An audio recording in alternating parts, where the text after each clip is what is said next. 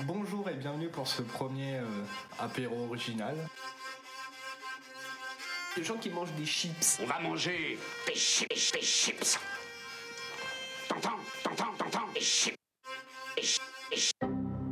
Aujourd'hui, j'ai envie de vous apprendre une petite comptine qui reprend les parties du corps et avec un petit insecte qui s'appelle la coccinelle. La petite comptine, je vous la dis d'abord et ensuite ce sera à vous. Elle s'appelle Tu leur lis des petites comptines. euh,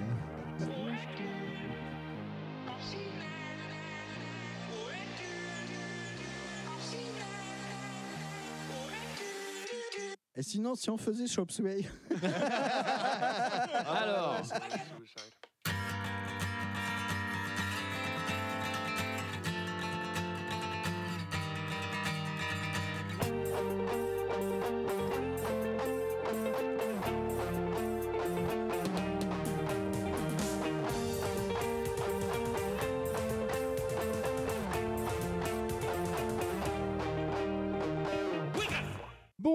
tous, à toutes, ainsi qu'aux autres, et bienvenue dans cet épisode 33.1, euh, enregistré euh, en direct, donc du coup, mais diffusé après, euh, chez euh, Loli et Sandy. Euh, bonjour Sandy, bonjour Loli. Bonjour. Euh, C'est synchro en plus. C'est très très joli.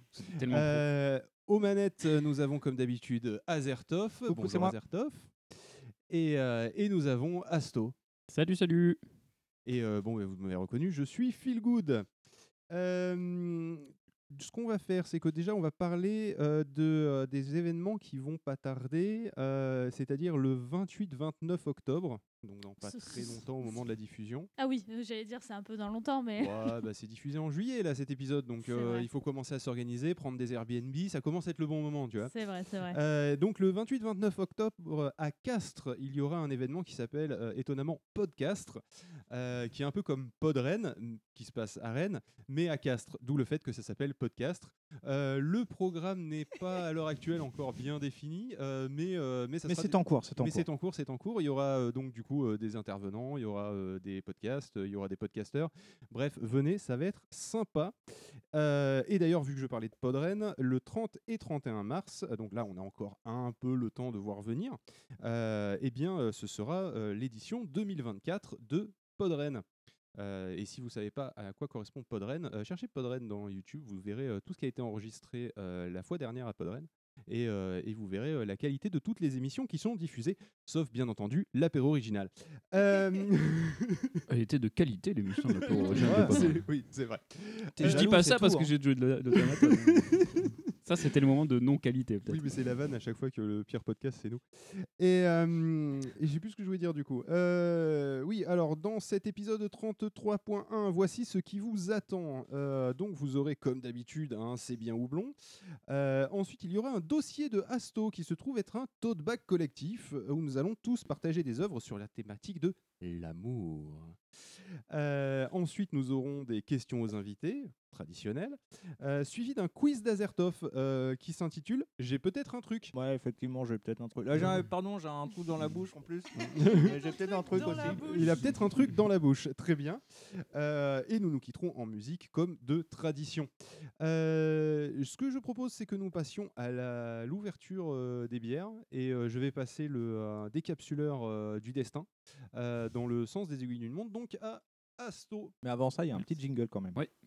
Enfin, pour conclure, je dirais que la règle numéro un dans un deal, c'est de ne jamais Goûtez On va goûter! Pouah! Allez, folle! Oh Ah, j'ai faim! Ah, j'ai chaud! Ah, j'ai froid J'ai soif! Allez, non, vous filles, les gars. Alors, bon, j'ai pas besoin du, du, du décaps parce qu'il s'agit d'une canette.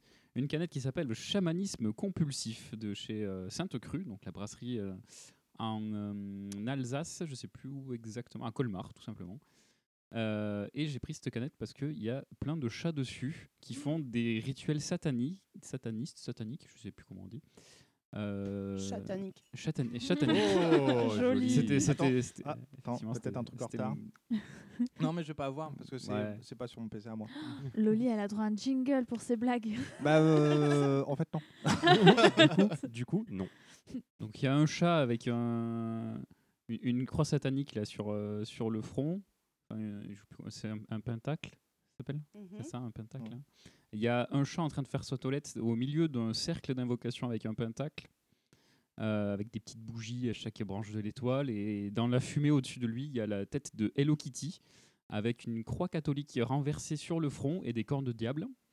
Euh, Il y a des chats en train de faire, euh, de danser autour d'un feu sur lequel euh, il y a, je pense que c'était peut-être un, genre un truc de carnaval où ils ont brûlé le, le roi du carnaval, mais euh, c'était c'était peut-être un truc de Mickey, je pense.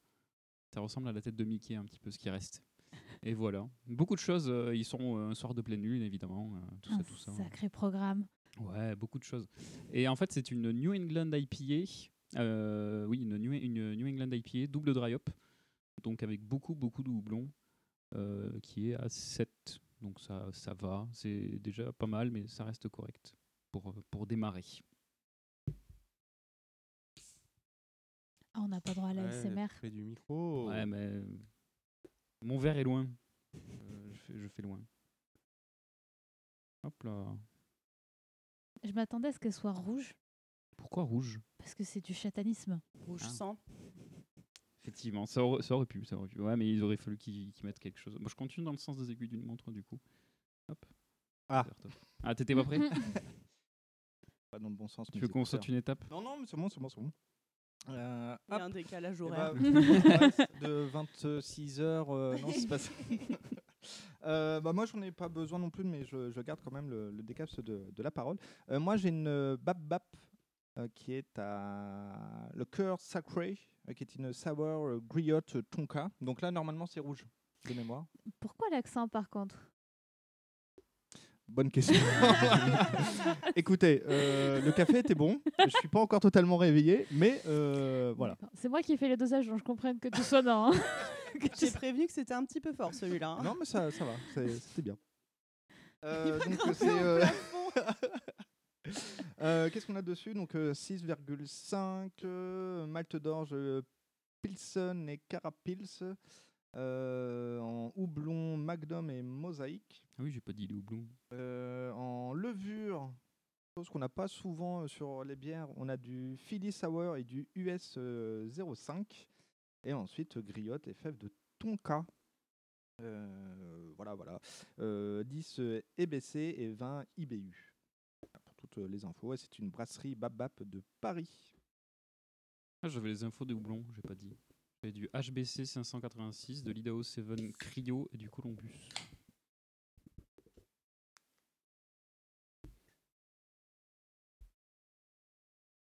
C'est quoi la brasserie?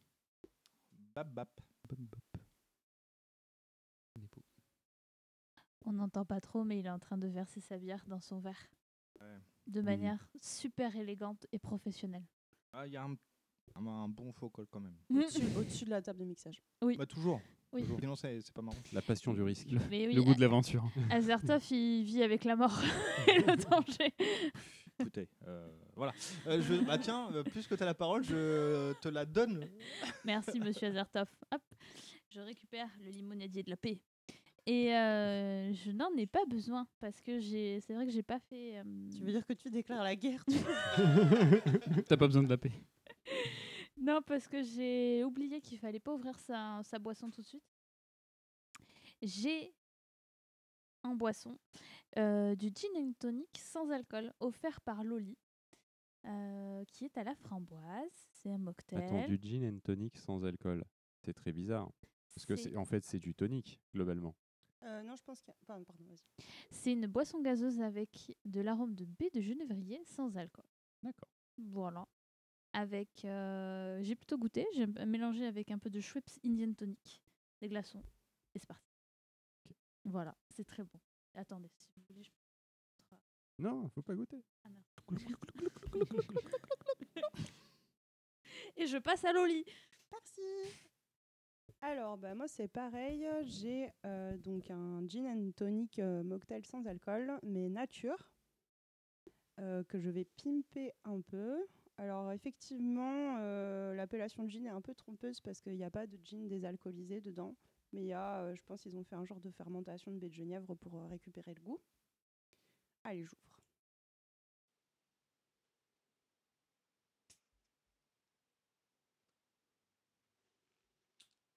Ouais, ça souffle comme une tourtelle.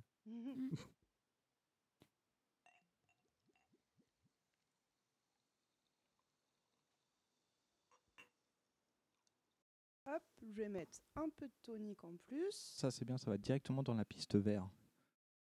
Dans la piste vert? Oui, euh, C'est a- la piste facile, après ta piste. Non, c'est La c'est- bleue. C'est bleu d'abord. C'est la piste de montage où en fait il n'y a pas d'effet. Et donc du coup, on va entendre Ah. tout, euh, tous les bruits. Ok. On va entendre aussi pas mal de mobilettes, vraisemblablement. Oui, Je je suis pas vous- sûr, mais. euh, On est, du coup, on est, c'est, dans notre appartement, on entend beaucoup les bruits de la route, donc euh, navré. Oh, mais vous avez eu l'habitude avant chez moi, ça va. me pimpe, je mets un petit peu de citron. Oh, Vas-y, pimpe-toi. et, du, et du poivre? Et euh, un mélange de 5 baies, ouais, ça va hyper bien avec. Et Ok. j'ai plus de baies de genièvre. Donc. Et voilà, Et c'est, petit mocktail parfait pour l'été. Et voilà, c'est prêt. c'est très beau, en tout cas. Parce que le, le citron fait pile la taille du verre. C'est très satisfaisant. Du Mm. coup. Ah ouais, Tout est calculé. c'est l'histoire de ma vie. Peut-être elle va faire les courses avec vraiment dans les accents, toi. Ouais. citrons qui font pile la bonne taille. Elle les teste Je les tous. calibre.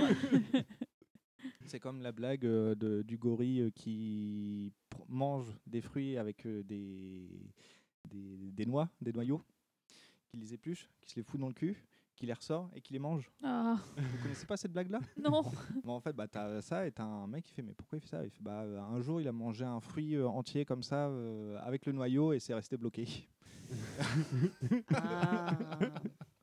Voilà, voilà, ami de la poésie, euh, bonjour. Il est ah, le limonadier. Et je passe euh, le limonadier à Phil. Hop, Merci, je le réceptionne. Euh, donc, du coup, euh, moi, je pars sur un cidre. euh, menthe et yuzu. Euh, c'est un cidre infusé de l'herboriste de la marque Sor. Il titre quand même à 4,5%, ce qui pour un cidre est tout à fait honorable. Euh, C'est même le titrage d'un cidre, 4,5. Ah ouais, j'ai l'habitude des cidres qui sont plutôt euh, en dessous, mais j'ai l'habitude des cidres Oui. reflets de France, si tu veux. Donc, euh, Entre 4 et 5. Bah ouais. ouais. Ça me choque Ok. pas. Euh, mais bon, c'est très bien parce qu'il fait un peu chaud, donc ça va plus rafraîchir que taper. Euh, comme d'habitude, euh, Si- Sigourney Weaver est interdite. Et euh, j'ai pas trop d'informations sur la bouteille à part ça. Euh, Je, je vais l'ouvrir à côté du micro.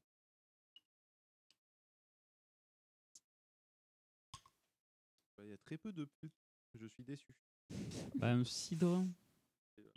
Voilà, je peux faire du bruit avec la bouteille, l'histoire qu'on ait un petit peu de bruit quand même. Eh bien, euh, partons pour goûter. À la vôtre. Santé, Chine, ça- santé, à la Santé.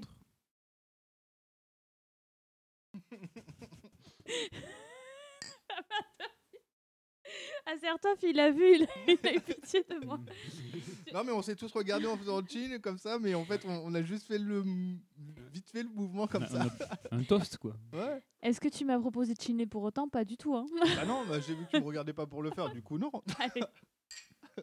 Au-dessus de la table de mixage et de la multiprise, bien sûr. Le- la passion Double, du risque. double risque.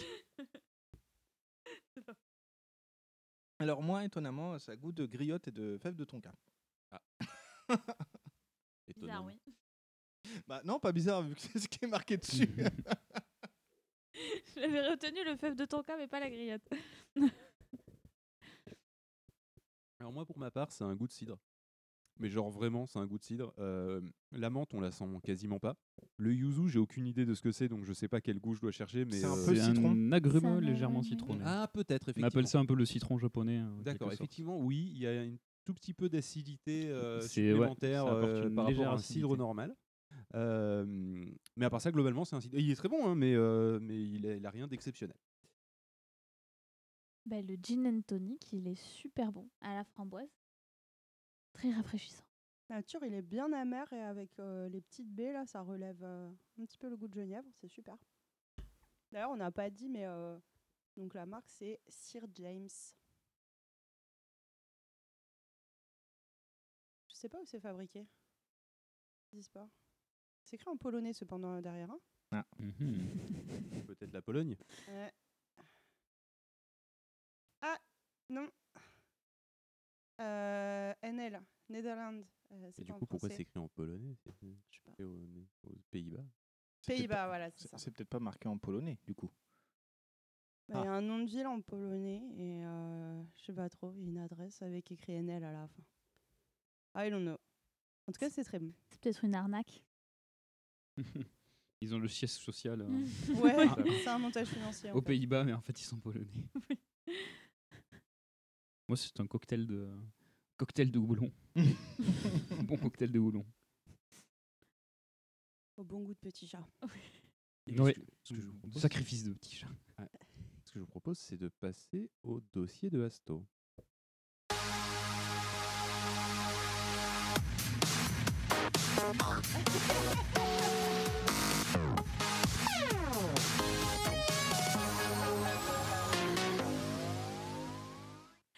Asto, nous t'écoutons Il y avait peut-être une intervention en face. dire un truc en même temps Oui, quoi On dirait le jingle des infos. Bonsoir. Alors, pour information, c'est le tout début d'un morceau qui s'appelle Navigate. Non, c'est pas Navigate. Si, c'est peut-être Navigate, je sais plus. Euh, d'un groupe euh, dont j'ai déjà parlé dans l'apéro qui s'appelle Perfume, Mhm. qui est genre mon groupe de musique euh, préféré, je pense, à peu près. Qui est un groupe de trois meufs euh, qui font de l'électropop japonaise. Et qui et c'est très visuel, Mm. vachement esthétique et tout dans les chorégraphies. ça, ça se regarde autant que ça s'écoute en réalité. les clips sont fantastiques. Oui. Voilà. Mais c'est plus, hein. c'est- voilà, ils sont, elles sont produites par euh, comment il s'appelle déjà? Yasutaka Nakata, je crois, qui est aussi le producteur de Kiari Pamyu Pamyu. Si vous connaissez Ah oui. Kiari Pamyu Pamyu, voilà.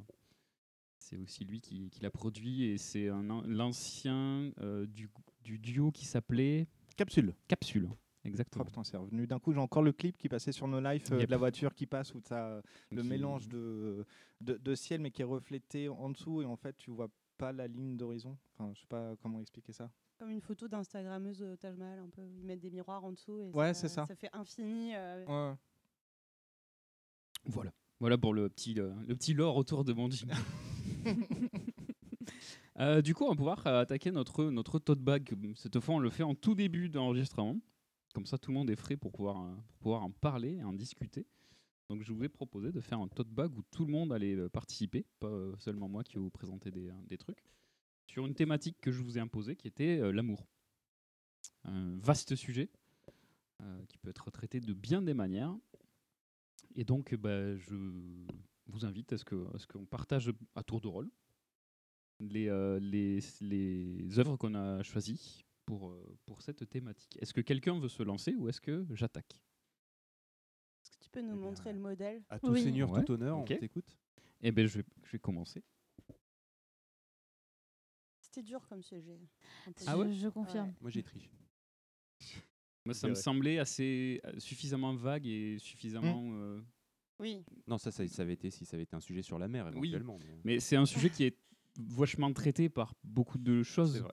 Je, je me suis dit qu'il y avait moyen de trouver euh, quelques Oui, rêves. parce qu'en en plus, enfin, le sujet, c'est vraiment en plus les euh, relations amoureuses slash sentiments amoureux. Ouais, c'était pour essayer d'orienter un petit peu plus le truc. Ouais, donc euh, c'est quand même assez large parce que sentiment amoureux, ça peut être euh, enfin un début de sentiment amical, mais plus plus qui où on sent que ça peut évoluer, où ça évolue dans, dans l'histoire. Enfin moi en tout cas, je l'ai pris aussi comme ça.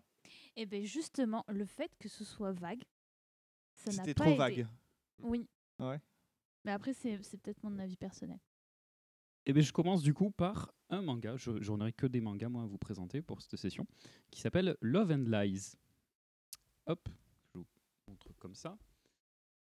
Euh, je vais vous lire le petit synopsis qu'il y a euh, à, l'arrière du, euh, manga.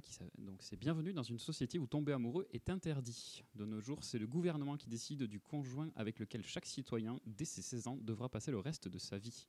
Une réalité à la fois source d'espoir et de désespoir.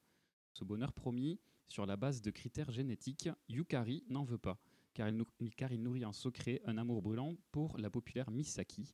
Dans une société où avoir des sentiments pour autrui est illégal, ce, ly- ce lycéen ordinaire s'apprête à vivre une aventure interdite. Donc voilà, c'est euh, le pitch résume assez bien, euh, assez bien le, concept, où euh, ben, en fait les gens n'ont plus vraiment le droit de tomber amoureux et on leur choisit leur partenaire pour le restant de leur vie. À partir de leur 16 ans. À partir du moment où ils ont 16 ans, à n'importe quel moment, en fait, ils peuvent recevoir une lettre qui est un avis gouvernemental qui leur dit à partir de maintenant, votre partenaire ou ce sera telle personne.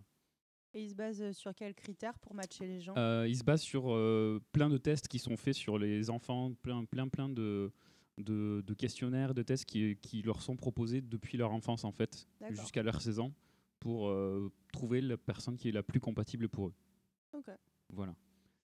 Et, euh, et donc, on va Est-ce que c'est euh, que des relations hétérosexuelles ou est-ce qu'ils ils, ils matchent aussi Euh, ce n'est que du hétérosexuel parce que l- il y a un but derrière aussi pour le gouvernement, c'est de relancer la, euh, la natalité du Oui, Japon. du coup, effectivement. C'est aussi pour ça qu'il y a ce truc qui est mis en place.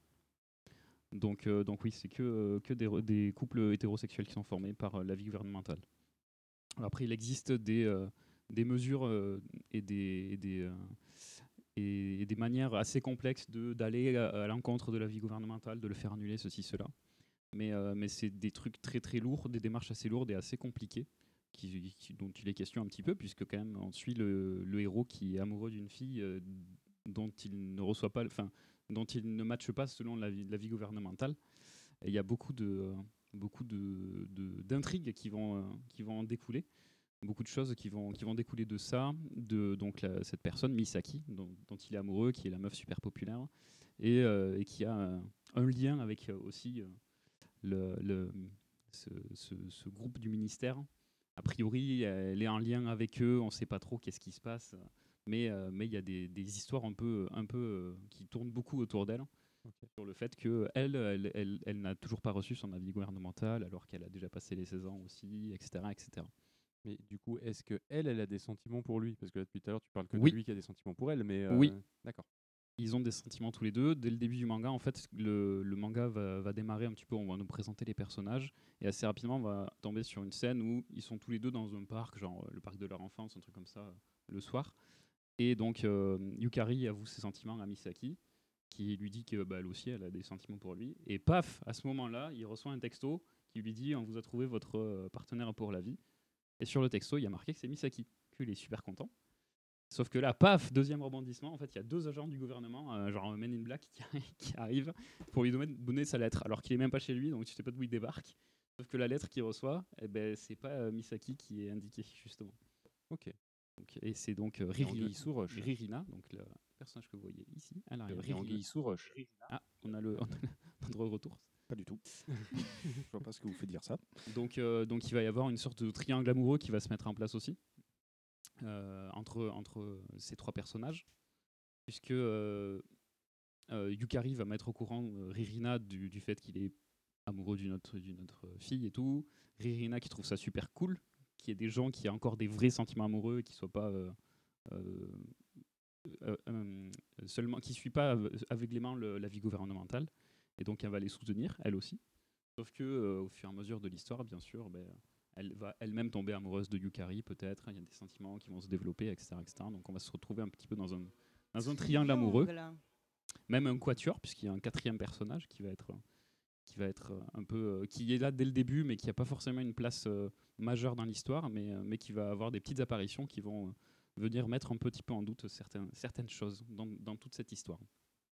Voilà donc euh, ma première œuvre que je voulais vous présenter qui traite de l'amour, du coup, mais d'une façon un peu, un peu euh, détournée. C'est pas juste une histoire d'amour, c'est euh, c'est un peu plus que ça, puisque c'est c'est aussi le, le fait qu'on nous impose, euh, on nous impose le- l'amour en fait euh, euh, dès, Mm. notre, dès notre adolescence. Voilà pour, euh, pour mon premier titre. Ça fait penser en fait un peu aux romans que, genre Divergente ou des choses comme ça. Mhm. Tu sais, où tu avais la... où tu as toujours une cérémonie qui décide de ton clan, de ce que tu vas faire après. Ça, ça rejoint un peu les... Ouais, ouais, ouais. ce genre de roman. Il y a un épisode de Black Mirror aussi où euh, tu es matché avec une application de rencontre et, euh, et ils te disent le temps, euh, la durée de ta relation. Et là, c'est deux personnes qui sont matchées et qui ont décidé que leur relation durerait plus longtemps que ce qui est annoncé par l'application. Et ça entraîne tout, tout- plein de conséquences. Est-ce que quelqu'un veut se lancer? Bon, on fait dans. Ouais, moi je vais, je vais prendre un truc. Moi aussi, Allez. euh, j'ai j'ai quelques œuvres. Mais vous avez vraiment pris un tote bag du coup, pour le coup. Ah bah oui. Bah, du coup, oui, mais parce que c'est ce qu'on a. Du coup, C'est pratique un tote bag quand même. En fait, la C'est vrai. chronique s'appelle tote bag parce qu'ils avaient un tote bag à la base. Oui, C'est c'est à, vrai. à la toute base, ouais, c'est- je sais plus si c'était Azertov ou moi, je m'étais ramené, on s'était ramené avec un tote bag avec plein de mangas. euh. Euh, voilà, j'ai un tote bag, je vais vous présenter ce qu'il y a dedans. Euh, je- moi, je vais vous parler de euh, José le tigre et les poissons. Donc là, j'ai entre les mains la version manga, euh, qui est donc l'adaptation euh, du film. Euh, il me semble que c'est même un light novel à la toute base. C'est édité chez Moonlight Manga en France. Donc je vais vous lire le pitch. José, une jeune paraplégique, vit recluse. Pour s'évader, elle n'a d'autre que la lecture et son admiration pour la mer. Tsuneo, étudiant fasciné par les fonds marins, rêve d'aller plonger à l'étranger. Quand ce dernier est embauché pour s'occuper de José, leur relation est pour le moins glaciale. Mais le cœur des deux personnages bat au même rythme. Celui des, vagues impose à quiconque, euh, celui que les vagues imposent à quiconque les admire. Voilà. Donc là, c'est un manga euh, en deux tomes qui va justement raconter euh, l'histoire amoureuse, enfin le, le début de relation entre José et Tsenuo, euh, comment ils vont s'apprivoiser, comment ils vont justement voir les différences, mais en même temps voir les non-différences, Euh, parce que justement José est paraplégique, donc du coup elle peut pas sortir sans que ça soit facile euh, dehors, parce que du coup elle est en fauteuil roulant. Elle vit avec sa grand-mère qui la surprotège entre guillemets dehors en lui disant que dehors, bah, en fait, il y a les tigres. Ah, c'est parce que j'allais te dire les poissons, je voyais bien dans le titre, Voilà. mais les tigres, je voyais pas. C'est pour ça. Et donc, du coup, en fait, il y a un moment dans, dans l'histoire où euh, elle en a marre, elle sort euh, de la maison et Tsenuo va, euh, va aller la chercher. Et en fait, il, il lui dit, bah, elle lui dit, pardon, bah, moi, je, je veux aller voir la mer, donc tu vas m'emmener voir la mer. Et du coup, il va tout mettre en œuvre pour qu'elle y aille, ils y aillent, mais il va avoir la première barrière euh, vraiment physique de décalage entre elle qui est en fauteuil roulant et le monde extérieur qui n'est pas adapté à elle et qui a plein de tigres, c'est qu'elle va devoir commander, euh, enfin payer un ticket de métro. Enfin, un ticket de. C'est pas de métro, c'est le bus ou de, de train C'est un train de, de banlieue, ouais. pour, pour aller à la mer. Et donc, du coup, euh, bah, il va y avoir plein de rencontres où bah, euh, une personne va la bousculer euh, parce qu'elle est, entre guillemets, devant le passage, bah, sur son passage. La même personne va bousculer une vieille dame 200 mètres plus loin en gueulant, sauf que la vieille dame va le, le- l'enguirlander, vraiment lui crier dessus en disant bah, respecte un peu tes aînés, euh, etc., respecte les gens de, de façon globale. Et on va voir plein de, petites scènes euh, dans ce style-là qui montrent justement que la vie à l'extérieur est aussi validiste parce que bah, y a plein de choses que nous on voit pas forcément mais qui est pas du tout adapté. Mm. Par exemple, vraiment, elle veut payer le, son ticket. D'une, elle sait pas comment faire parce qu'elle a jamais fait, et de deux, bah, en fait, la machine est assez haute haut. Ouais. et euh, elle est un peu éloignée. Donc du coup, elle essaye de demander aux gens qui sont autour, mais euh, les gens bah, sont dans leur, euh, dans leur truc focus et personne ne l'aide. Et donc du coup, ça montre un petit, un petit, décalage, euh, un petit décalage comme ça. Et ce qui est vachement bien, c'est que c'est une, en fait une histoire d'amour, mais que tu vois pas tout de suite. Tu dis pas, ah oui, bon, bah, c'est bon, euh, dès les cinq premières minutes euh, à la rencontre, ils vont tomber amoureux et ça va être ça l'histoire. Non, non, en fait, c'est vraiment sur tout le long terme de l'histoire où tu vas avoir le développement de leurs sentiments et à la toute fin où tu vas dire ah oui ok en fait ils vont euh, peut-être se mettre ensemble etc et ça va être ça va être assez chouette Intéressant, ça change. Je vous le mets là si vous voulez le le voir le feuilleter et moi je vais juste changer sur le live la pochette Yes. si vous avez des questions ou, euh, ou autres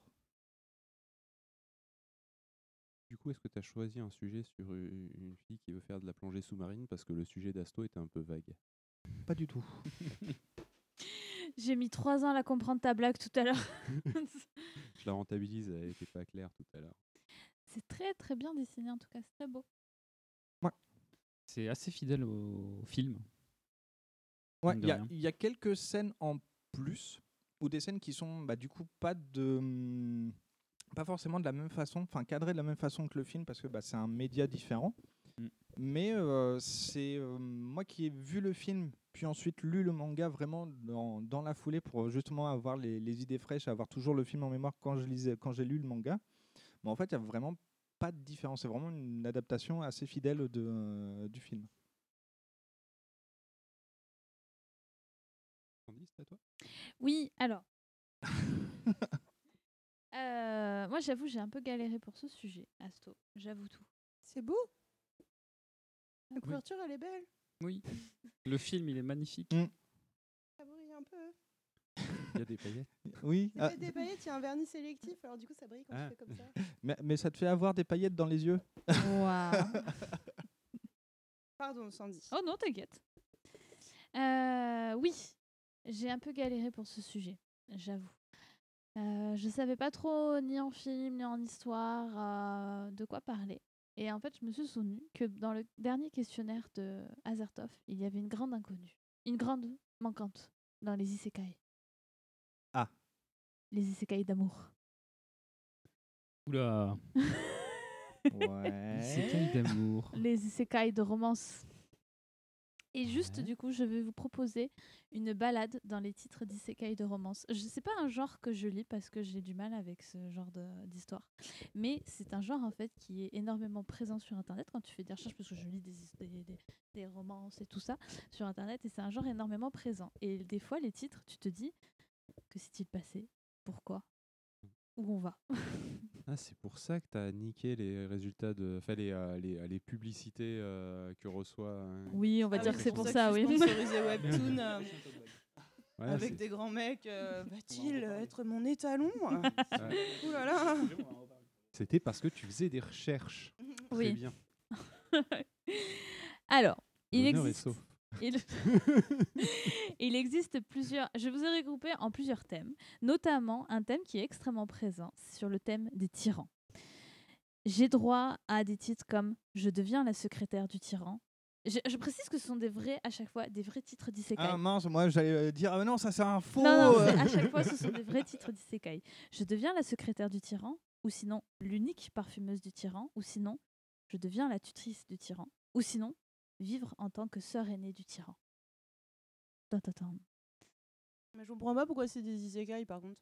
À chaque fois, c'est des nanas qui sont réincarnées en un personnage dans une histoire qui dit par Ah, exemple je deviens la secrétaire du tyran, c'est une nana qui vient d'un autre monde et qui est réincarnée dans la secrétaire du tyran.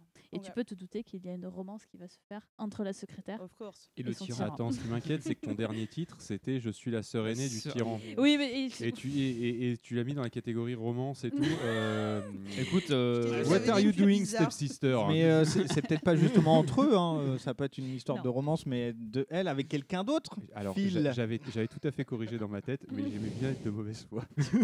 je confirme que. Après, franchement, il y en a, ils sont tendancieux, mais euh, là, non. Dommage. les Ensuite, japonais tendancieux? Ah, c'est pas leur genre. Pour, pour, euh, pour citer un, un tweet célèbre, quoi? Je vois pas du tout ce qui te fait dire ça. hein. Il est pas du tout célèbre. Ensuite, sur le thème du mariage, qui vous pouvez vous douter est extrêmement présent, j'ai, et encore une fois, ce sont de vrais titres, mon deuxième mari est déprimé et désespéré. Point. Euh, survivre en tant que femme du héros. Survivre en tant que femme aussi, ça peut. euh, Ça, c'est bon, déjà. Ça, c'est- ça suffisait. Il y a certains moments où j'ai souhaité que tu sois mort. Point. Sympa ça. Ouais. Ça, c'est un titre ou c'est juste Ah, tu- c'est un titre. ça euh, Non, non. Ou c'est la destination de quelqu'un autour de la table. Non mais dis-le euh, comme ça. euh. à chaque fois, je vous dis, c'est des titres à chaque fois, des vrais titres. Au diable, mon mari, je préfère aller gagner de l'argent. Ah oui, ça c'est euh, euh, je gagne 80 000 pièces d'or. euh, C'est dans pas un autre celui-là. monde. Au diable, mon mari, je préfère aller gagner 80 000 pièces d'or dans un autre monde pour ma retraite. C'est euh, la liste là que tu nous fais, c'est sur le thème du mariage? Oui. Ça se passe plutôt mal généralement Oui. quand même. Oui. Mais c'est des thèmes de romance. Et Eh, Mais comme disait l'autre, les histoires d'amour finissent mal en En général. général, Oui. oui. Ta, ta, ta, ta, la, ta, la. Bref. Ensuite, chérie, je fais grève. Ok. Point. Sur le mariage, ça, toujours. Oui, hein. oui, oui, oui, oui. Et là, c'est. Oui. non, là. Et ensuite, je ne t'ai pas sauvé pour que tu me demandes en mariage. Ensuite, euh, ensuite, ensuite, il y en a certains, j'avoue, c'est pas forcément de la romance, mais c'est juste, je vous ai fait cette liste pour l'effort du titre. Ok. Ne ramasse pas ce que tu as jeté. Point. D'accord. Après, je les ai traduits de l'anglais, des fois, qui Ouais. est aussi traduit du japonais. Est-ce que euh, c'est en gros on remange pas son propre vomi euh, Non, je- dans celui-là, il me semble que c'est nana qui a été malmenée par la vie. Qui, du coup, euh, je pense que la question jetée, c'est juste euh, par rapport à l'homme. Tu, tu m'as fait comme ça, voilà. Bref. Euh, ensuite, c'est un figurant, mais je l'aime quand même. Point. Il est pas, il est- enfin, voilà, il casse pas trop de canard, mais bon, il est pas si mal. Tris- tristement, je connais beaucoup de copines qui sont dans ce cas-là. Ah non Ou sinon, s'il vous plaît, punissez-moi, Madame la méchante. Ah Voilà. On se doute que, de quoi ça va parler. Euh, C'est quoi l'ISBN? Je vais serrer le cou d'un gentil chien. Point. C'est- Ok, c'est c'est un peu flippant quand même. Là, ça raconte l'histoire d'une nana qui devient méchante et qui, pareil, il y a une romance dedans, mais c'est le vrai titre, encore une fois. D'accord. Euh, je suis un loup, mais je ne te ferai pas de mal. Ah ça, c'est Twilight. les, les pubs webtoon que j'ai. Ah ouais, de Maintenant, tu chez, sais d'où euh, ça vient. Tommy, hein. Séduire le père du méchant. Hashtag DILF. Non, il n'est pas dans le titre, celui-là, je l'ai rajouté. Euh, S'il te plaît, ne me mange pas. D'accord. Mais ce n'est pas sexuel. La nana se retrouve mariée à un cannibale. Ah Voilà. Encore un isekai, hein, je précise. Ouais. hein. Ah oui, c'est que des isekai. Ah oui, euh, là, depuis c'est que des Ah ouais. isekai. Même le coup du euh, deuxième mariage, euh, Oui. machin Ah ouais. Je confirme. Et l'épine qui m'a percé. Et là, c'est sexuel, par contre. Comment? Euh, Pardon Tu- En combien de mots l'épine du coup Oui, parce que c'est. Bah, le concours.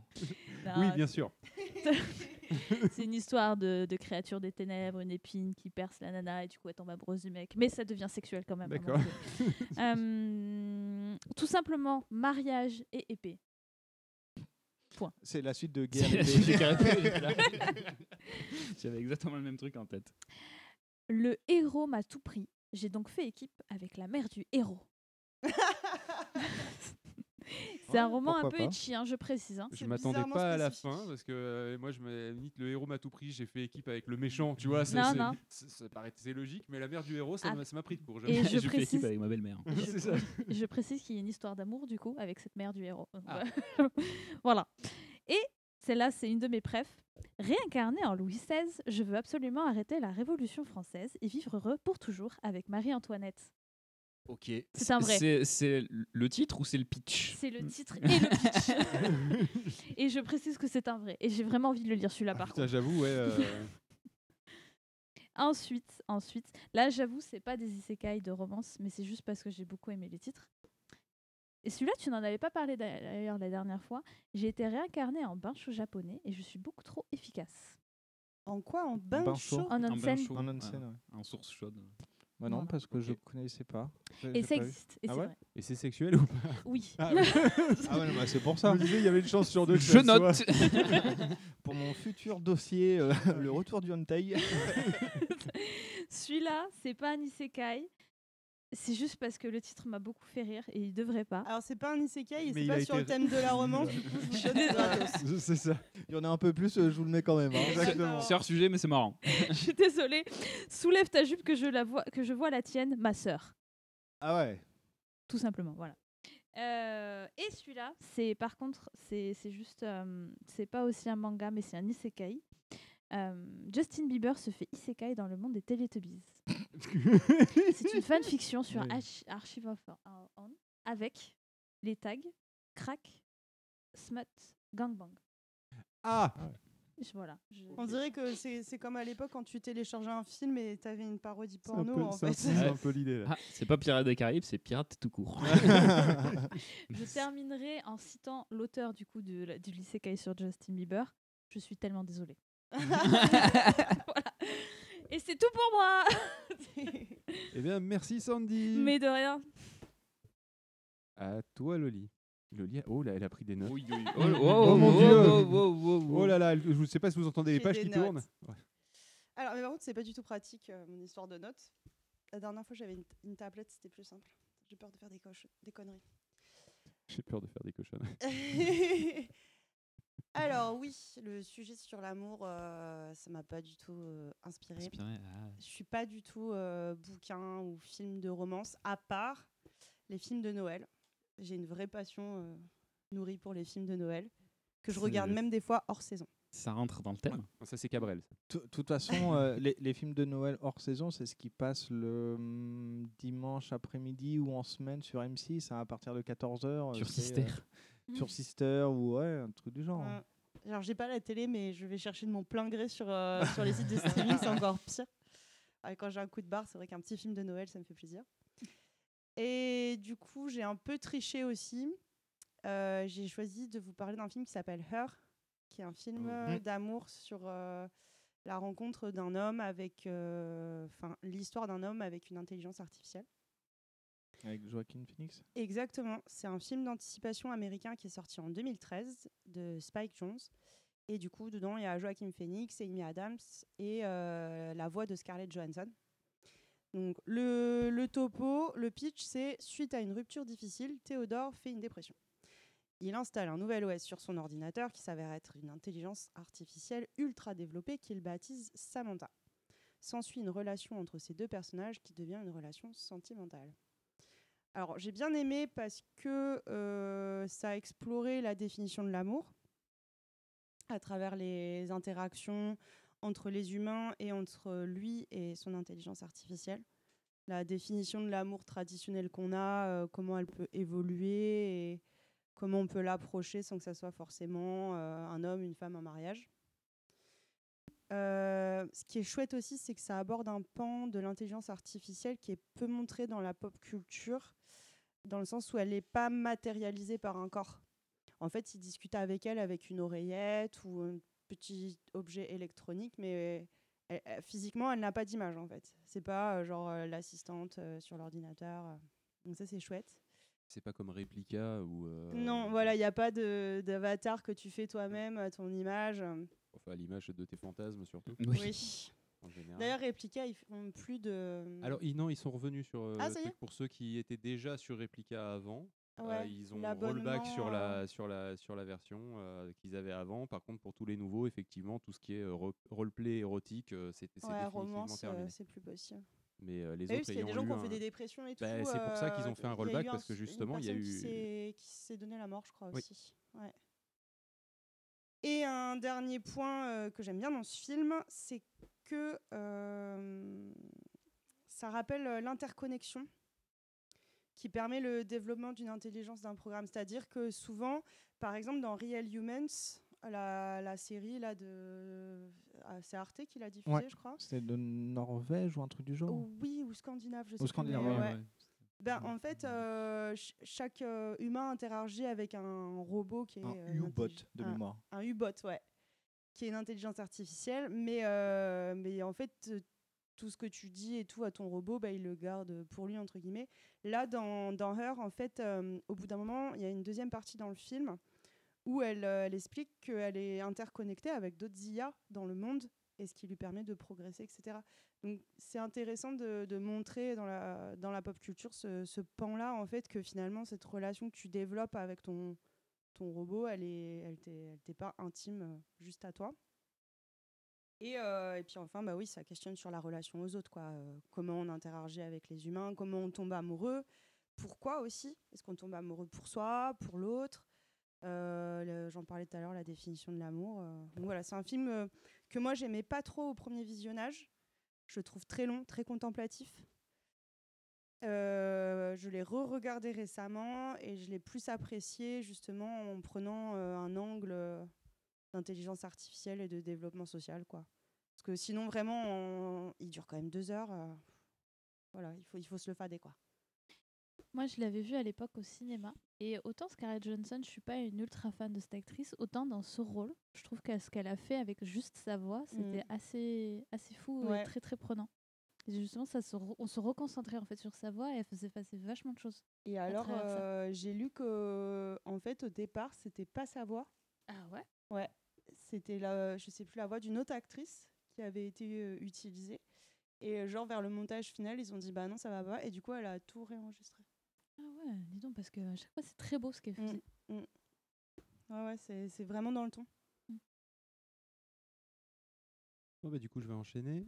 Euh, moi, j'ai regardé tous les bouquins que j'avais. J'ai absolument rien trouvé sur le thème de l'amour. J'ai regardé tous les DVD et Blu-ray que j'avais. Et, euh, et avec un peu d'imagination. Et surtout, on remercie euh, toutes les vidéos d'analyse YouTube que je, je peux regarder sur les films que j'aime bien, parce que je suis un grand fan des, euh, des vidéos d'analyse euh, de films. Euh, du coup, euh, j'ai décidé de, de, euh, de traiter cette fois-ci un film que vous connaissez tous qui s'appelle Interstellar, euh, oui. sur Ah. le, sur la, selon le prisme de l'amour. Parce qu'en fait, ce qui est intéressant sur Interstellar, c'est que euh, c'est un film donc, de Christopher Nolan où un effort particulier a été fait sur le côté réaliste de tout ce qui est théorie de la relativité. Euh, vous avez tous vu le film, je suppose. Donc, Non. Quand, quand ils vont sur. Tu l'as pas vu? Moi non Ah. plus. Alors, je vais éviter de trop Il, spoiler. il dure 3 heures. Ouais, D'autant euh, plus que je ne vais pas le voir. il, est, il est exceptionnel. Ouais, moi, je l'ai trouvé chouette. J'ai bien aimé aussi. Mais, euh, mais ce qui se passe, c'est que donc, euh, mais c'est une des scènes les plus connues où ils vont sur une, sur une planète qui est proche d'un trou noir et euh, le temps euh, passe plus vite à ce moment-là. Euh, par rapport à euh, ceux qui sont à l'extérieur de cette planète ou plus, plus, plus éloignés de ce trou noir. Euh, voilà, tout ça, c'est la théorie de la relativité avec la gravité qui agit sur le- l'écoulement du temps, tout ça. Donc, il y a aussi tout ce qui est simulation du, du trou noir lui-même, qui ont été faits avec des supercalculateurs, tout ça. Donc, vous avez tous vu tout le marketing qui avait été fait autour de ça. Par Il est sorti en quelle année? Euh, je ne sais plus, mais il est sorti probablement en 2013, quelque chose comme ça. Hein, Ah moi, j'allais ouais, dire il est si vieux 2018, moi. Ouais, moi aussi, j'aurais Ouais. dit 2017, moi, pour le coup. Ouais, je je sais pas si 2015. Ah. Voilà. Coupe Euh, pas en deux. Ouais, donc, euh, et, euh, et donc le, ce, qui est, ce qui est intéressant là-dedans, c'est que euh, une fois qu'on enlève tout ce qui est, euh, tout ce qui est euh, très, euh, on va dire, astrophysique, derrière, en fait, l'histoire euh, est autour de l'amour filial, déjà dans un premier temps. Tout à fait. Vu que on suit le, la mission d'un père qui veut offrir un monde meilleur à ses enfants. On suit aussi, et là je spoil un petit peu, euh, le, euh, mais pas tout ça, ça, si vous, ça vous enlèvera pas le plaisir. Euh, on- dans- un des objectifs de la mission, c'est aussi de faire survivre l'humanité avec des embryons qu'ils emmènent et qui est un plan B en fait. hein, de, alors pas le plan B de justement tu veux avorter, hein, le plan B de, plan alternatif. Euh, et, euh, le, truc donc c'est que justement en fait il y a euh, cet amour humain de pas vouloir en tant qu'espèce disparaître. Et euh, donc ça c'est les trucs les plus évidents. Je vous apprends rien. Par contre, euh, l'amour est traité comme étant quelque chose qui est capable de transcender les lois de l'univers. Et on le voit dans le film à quelques moments. Euh, on le voit dans euh, l'instinct qu'a euh, donc euh, euh, pour, pour dire il faut qu'on aille sur cette planète parce qu'en fait elle avait une relation avec cet homme-là à ce moment-là et on pense que c'est juste parce qu'elle veut le rejoindre mais, euh, mais en fait on s'aperçoit que euh, c'était l'instinct qui lui disait il faut, il faut aller là comme s'il lui avait envoyé avant de, avant de mourir un, un message à travers le temps et l'espace. Euh, et on le voit en vrai à la fin du film, et là je vais spoiler un petit peu, on le voit à la fin du film quand le, le père arrive à communiquer avec sa fille en défiant, en violant toutes les, lois, de, toutes les lois de la physique, et où en fait le seul lien qui permet de les relier, au final, euh, eh ben, c'est pas une pas une technologie machin etc. La technologie est au service de l'amour du père pour sa fille et, et permet donc du coup de communiquer en, faisant fi du temps et de l'espace. Et c'est ça en fait le, le, le, le sous-texte qu'il y a dans tout Interstellar, c'est euh, c'est qu'en fait les lois de la physique sont une chose, mais l'amour transcendra tout. Et c'est une, une vue qui n'a pas été trop, euh, trop exprimée en fait sur, euh, sur, un, sur Interstellar euh, au niveau de l'analyse du film. Beaucoup ont, ont beaucoup analysé le côté astrophysique, ont beaucoup analysé le scénario, le machin. Il y a, y a beaucoup de, de couches en fait dans ce film-là. Et, et, le, et le côté, le côté amour ou alors j'ai selflessness qui vient en anglais et j'ai pas le mot qui vient en français, c'est chiant. soi-même. Euh, non, c'est l'inverse justement. C'est altruiste. C'est euh, l'humour 100% altruiste, euh, quitte à aller dans une, dans une mission potentiellement suicide, Mm. et, ou quitter temporairement la vie des êtres chers quand il part sur la planète où le temps va plus vite. À ce moment-là, il sait que bah, pour sa fille, il va se passer probablement des années.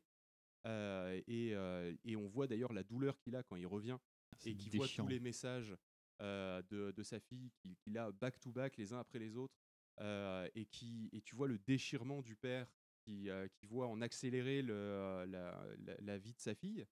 Euh, donc il y a tout, tout ce, côté humain qui est vraiment au centre du récit et qu'on retrouve dans Interstellar. Et pour moi, finalement, Interstellar, c'est un, c'est un film d'amour filial, d'amour euh, du- de l'espèce, de l'espèce humaine, de voilà quoi. Et, euh, et d'ailleurs, c'est comme ça euh, que, arrivent à mener à bien leur mission. Je vous dirai pas trop comment si vous voulez regarder le film, mais mais voilà, un, un film à regarder sous bien des aspects, comme beaucoup de films de Christopher Nolan. Je ne suis pas tant un Christopher Nolan fanboy, mais j'avoue qu'il a quand même certaines pattes assez intéressantes.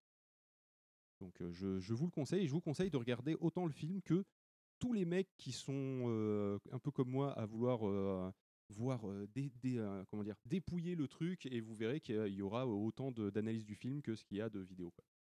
Et, euh, et c'est pour ça que c'est intéressant. Et vous l'aurez sur The Dark Knight, vous l'aurez sur euh, Tenet. Je ne l'ai pas encore vu parce que parce que j'ai pas pris le temps de le voir.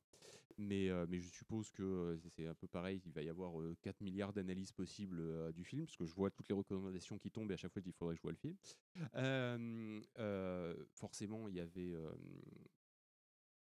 Inception aussi, Oui. où là aussi il y avait différentes couches. Et c'est pour ça que du coup, bah, Interstellar, je vous le conseille parce que c'est celui qui, à mon sens, a le plus de couches et celui qui est une véritable histoire d'amour filial entre un père et sa fille. C'est très vrai.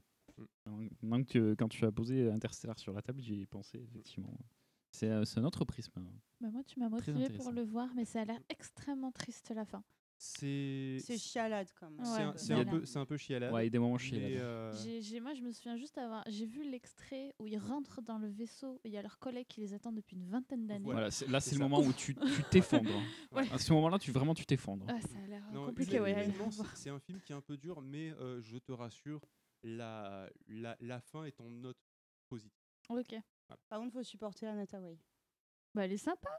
Bah, c'est une bonne actrice et tout, euh, mais je sais pas, moi, elle me. Elle me, elle me Moi, j'avoue que moi, c'est pas qu'elle m'a gonflé, mais je l'ai pas trouvé. euh, Je trouve qu'elle joue tout le temps pareil, genre. Bah, c'est pas ça, mais. Sting Life.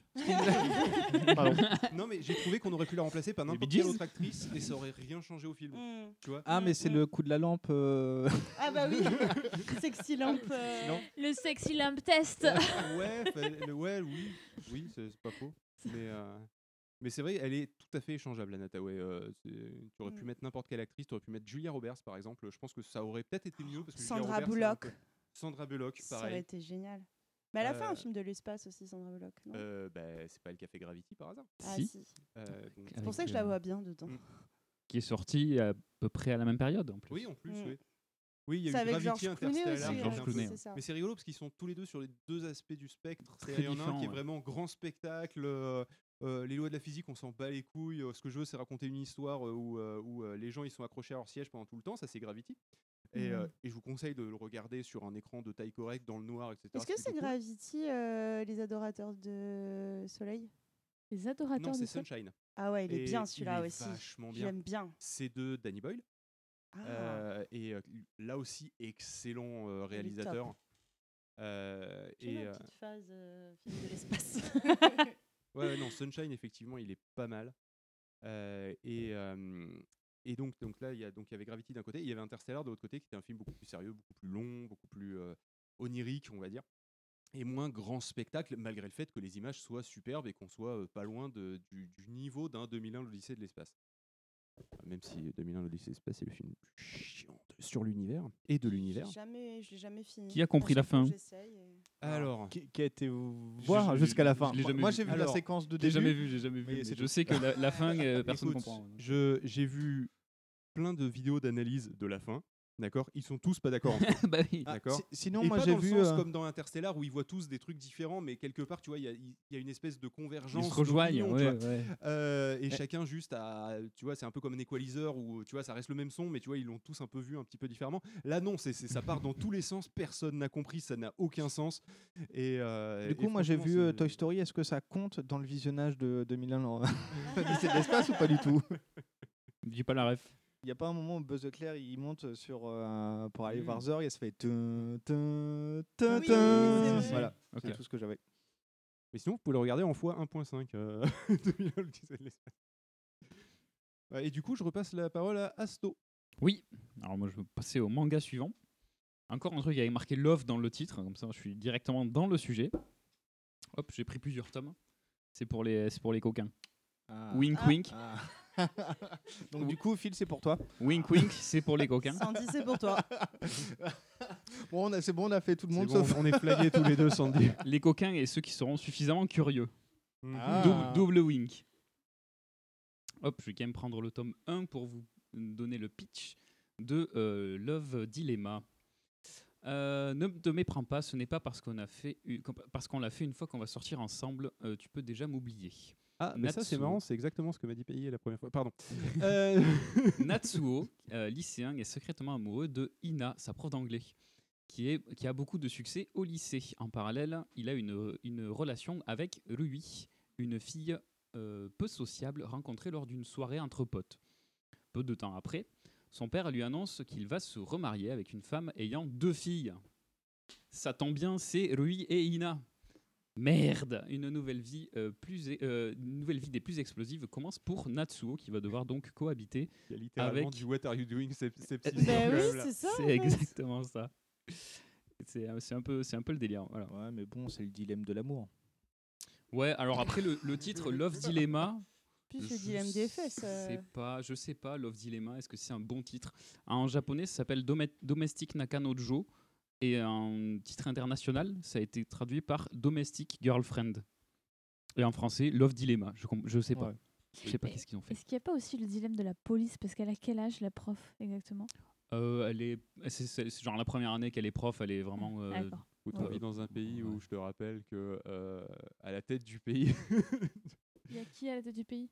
Bah Sandra, on est dans quel pays? Japon, mais c'est qu'est-ce qui s'est Mais passé non Ah, pardon Nous, on est Notre quel pays. Ah, moi je m'étais Ah ouais, bah, moi- transposée. moi, moi j'étais sur le Japon aussi. je fais, D'accord, attends, ouais, non, mais non, mais d'accord, ok. euh, J'étais là, qu'est-ce qu'il a non, moi, une, moi, une amour d'un- d'une prof et, et d'un élève euh, directement, j'ai embrayé sur euh, sur Macron et euh, et Brigitte quoi.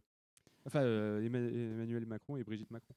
Mais du coup, il n'y a pas d'amour entre euh, un prof et son élève, puisque en fait, il, il il- enfin, une fois, il va coucher avec euh, la petite sœur de sa prof sans le savoir.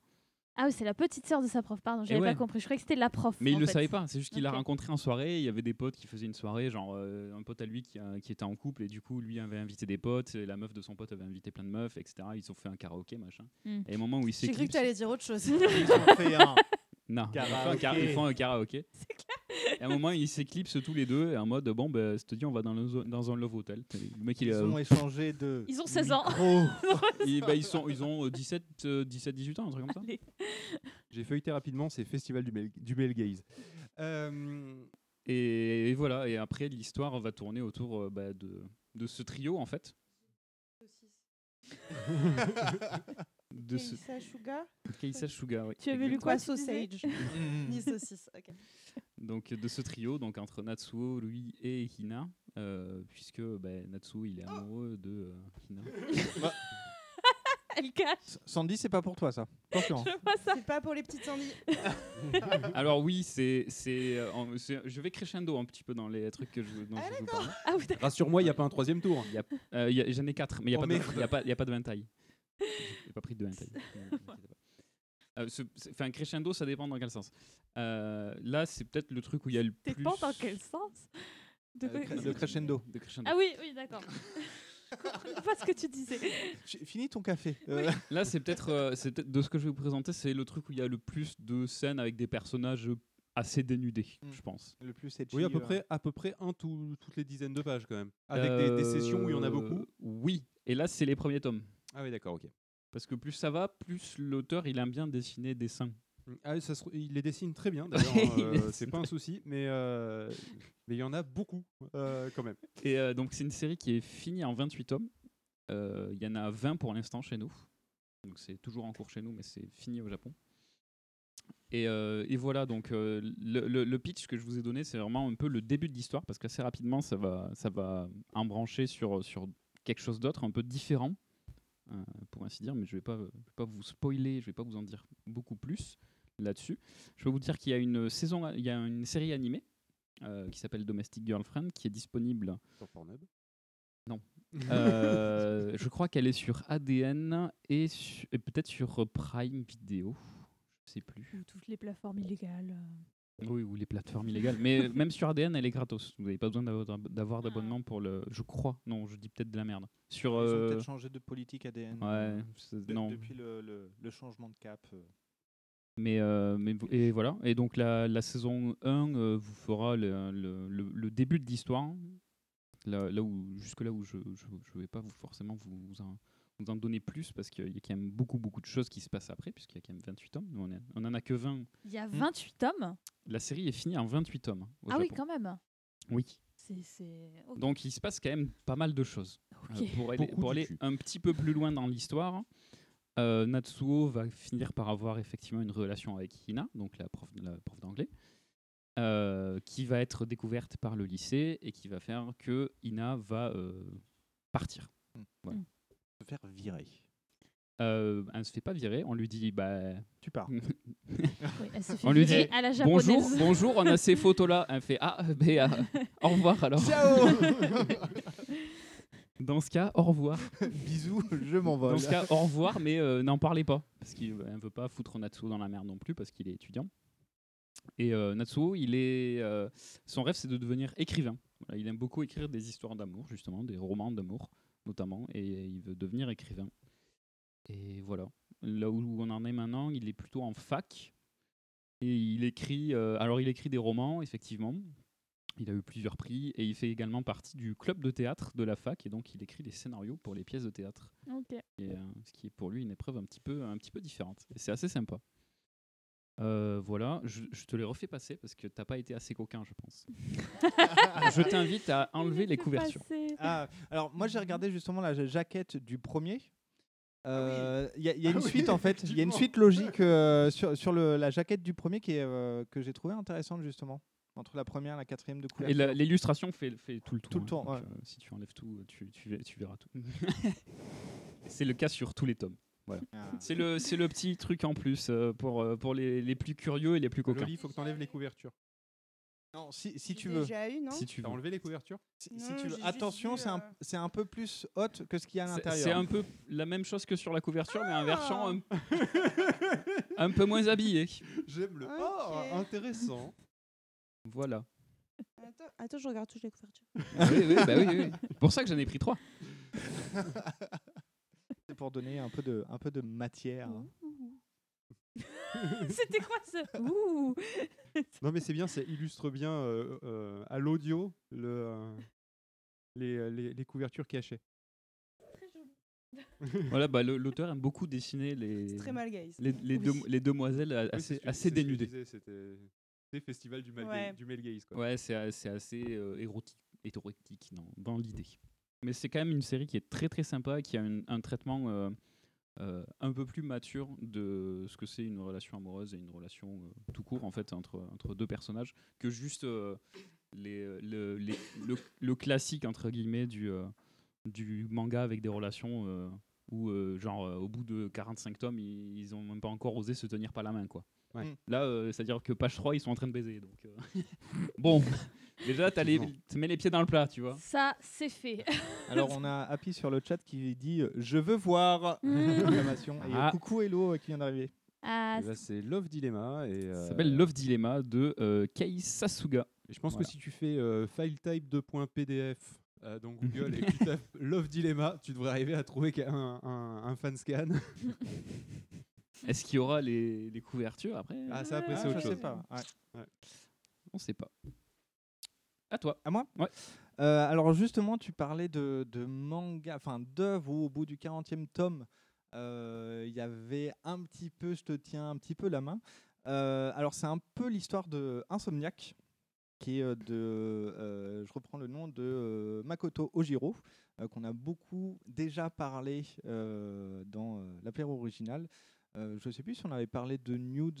Oui, oui, Euh, fait un, on avait fait un truc euh, complet avec, sur, sur Makoto Jiro, Et, avec Nudes, du coup, la fille du temple au chat, c'est le manga précédent, et actuellement, elle est en train de faire Insomniac, donc qui est Ganta Nakami est un lycéen souffrant d'insomnie chronique. Exténué en journée, la fatigue accumulée dans- depuis des mois le rend distant et irascible. Cherchant un endroit discret dans l'école où s'allonger et se reposer entre deux cours, il rencontre Isaki Magari, souffrant du même mal. Ensemble, ils décident de faire de l'ancien observatoire de l'école leur cachette secrète. Ici, ils espèrent ils pourront dormir un peu en journée et retrouver ensemble un ensemble de vie normale. Mais ils ne s'attendaient pas à ce que leur rencontre chamboule en profondeur leur de vie. Alors, c'est pas du hentai, c'est pas euh, du truc euh, ecchi, olé olé. C'est euh, une histoire d'amitié qui justement va évoluer. Euh, on avait parlé euh, précédemment justement de la fille du temple au chat. Et Insomniac, ça reprend un petit peu les mêmes codes et les mêmes bases et le même style de récit. C'est-à-dire que ça va être une relation entre deux protagonistes, un mec et une fille, qui vont avoir des sentiments amoureux petit à petit, mais sur- vraiment sur le long terme. Donc on va vraiment suivre euh, leur, euh, leur relation qui va évoluer dans le temps euh, jusqu'à... Enfin, personnellement, moi j'ai eu des frissons au bout de quelques tomes où il se passe un petit peu un truc. Ils, se sont, ils savent qu'ils ont des, des sentiments, mais ils osent pas trop parce que ça se fait pas forcément trop au Japon. Juste de se tenir la main, déjà là-bas, c'est limite exceptionnel. Et en fait, bah, Insomniac, ça va ju- justement raconter ça sous le prisme des insomnies et de, euh, de l'observation des étoiles euh, la nuit, parce que du coup, ils sont tous les deux insomniaques et ils en profitent pour se balader et sortir la nuit pour euh, voir les étoiles, prendre des photos. Et, euh, et voilà. C'est romantique. Ça a l'air tout mignon, oui. Et oui, mais en fait, c'est vraiment tout mignon. Il n'y a, euh, y a pas de grand méchant. C'est vraiment, c'est limite de la tranche de vie en fait. Mm. Mais c'est un peu plus que la tranche de vie, euh, tranche de vie classique. Euh, moi, j'aime bien du coup le trait. Je trouve vraiment le, le trait. euh, ah, Il y a, il y a les non. bateaux qui Tout à l'heure, ça klaxonne dans tous les sens C'est en le bas. bateau, c'est notre bateau qui est arrivé. J'aime bien le trait justement et le, le character design de euh, du coup Makoto, de, Makoto Ojiro. de Makoto Ojiro de façon globale, mais de euh, Magami, euh, où des fois il y a des positions ou même le, le style vestimentaire, c'est une jeune fille, c'est une ado, je sais plus quel âge euh, ils ont euh, au moment du, du récit, mais c'est, euh, allez on va dire 15-16 ans, mais elle je trouve qu'en tout cas elle s'habille comme une adolescente de cet âge-là. Ouais, elle C'est- est pas en mini-jupe. Voilà, c'est ça, c'est pas sexualisé comme on pourrait voir euh, dans, euh, dans les mangas, on va dire. Dans 99% des médias, en fait. hein. Ouais, c'est ça. Mais là, c'est, elle est habillée avec style. Et des fois, juste, il y a, il y a des poses où euh, elle est habillée façon street. Et je trouve ça juste magnifique, en fait. Et voilà.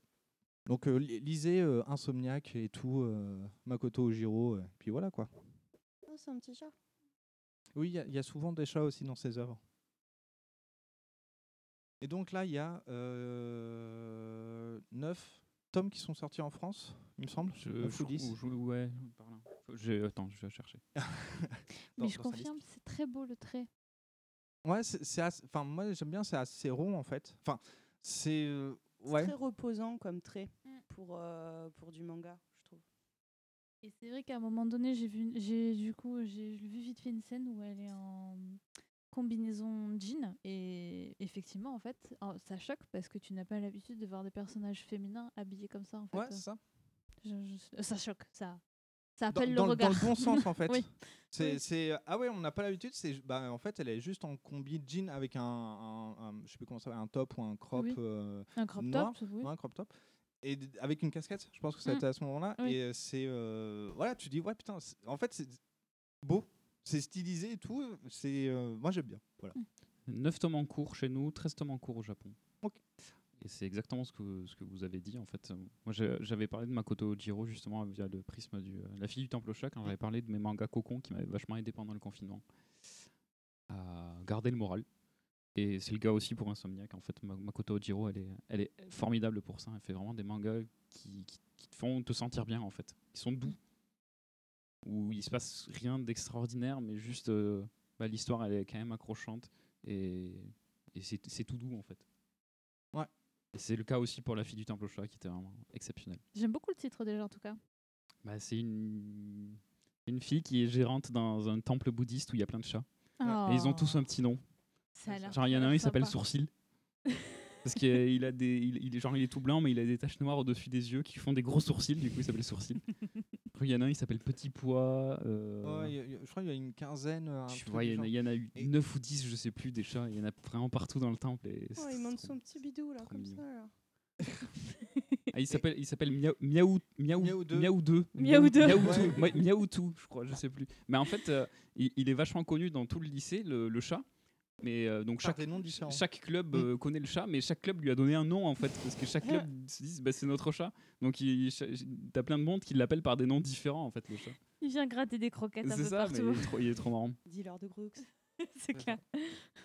Donc, ouais, j'ai- et puis, pour revenir, c'est- je- la, la pensée que j'ai eue euh, par rapport à la fille au temple chat, des fois, tu as des scènes où. euh, alors, c'est pas une pause lascive ou euh, exagérée, mais en, en fait, tu as un, un plan fesse, mais c'est pas outra. Enfin, je sais pas comment expliquer, c'est pas maladroit ou un peu bizarre. Toi, c'est le, le mec qui se retourne et bah, en fait, elle est penchée un moment parce qu'elle ramasse un truc.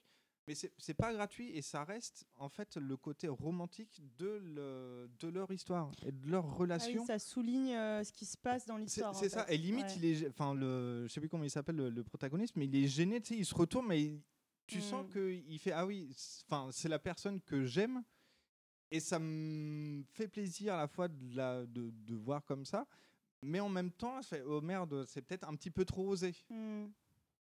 Et de, je suis pas sûr que dans Insomniac, tu as des scènes comme ça. J'en ai pas vu. Non, pas dans le premier tome. Et euh, ça, me, ça me dit, hein, tu as, moins de scènes comme ça. Tu as des scènes où justement tu as une belle mise en valeur, où elle a une position qui est jolie, stylisée, mais pas euh, enfin plan cul, on va dire. Enfin, Mm. plan, plan sexualisé ou Ouais, c'est jamais euh, sexualisé. Finalement, c'est presque normal comme nous dans la vie de tous les jours où la personne que t'aimes, bah, parfois, euh, C'est ça. parfois Ou- ouais, t'as les yeux qui traînent. euh. C'est ça, ou même n'importe qui, euh, Mm, je, mm. dis une connerie, tu ramasses un truc, tu vas te baisser Mm. d'une certaine façon, et d'un coup, pour X raison, tu fais un balayage de tête, tu vois ça, tu fais bon bah, euh, bon, bah j'ai vu ça, puis bah tant Mm. pis quoi. Ah, C'était celui-là avec la, la salopette et le. Ouais. Oui. que vous parliez Oui, c'est celui-là. Et mais tu sais, je rebondis sur le fait que tu disais que dans, au Japon, ils ont des. Leurs relations, ils osent pas beaucoup euh, trop de choses. Le montrer, ouais. J'avais vu une vidéo d'une occidentale, une, une française ou une anglaise, je sais plus, qui euh, s'était inscrite sur Tinder au Japon et qui avait raconté ses retours d'expérience. Et en fait, elle s'était faite. euh, elle, a, elle avait du truc très rigolo parce qu'elle euh, elle, elle faisait ses dates à la mode occidentale. Hmm. Où, euh, normal, quoi, tu vas boire avec la personne et tout ça. Et une fois, elle raconte qu'il pleuvait. Elle, était, elle avait sorti son parapluie et elle disait bah, à la personne qui était avec elle bah, Tu veux aller sous le parapluie avec moi? Et lui, très gêné, en mode Oh, oh, mais je suis pas prêt pour ça. Parce que c'est vraiment apparemment une étape dans la relation amoureuse c'est euh, le partage de parapluie en couple.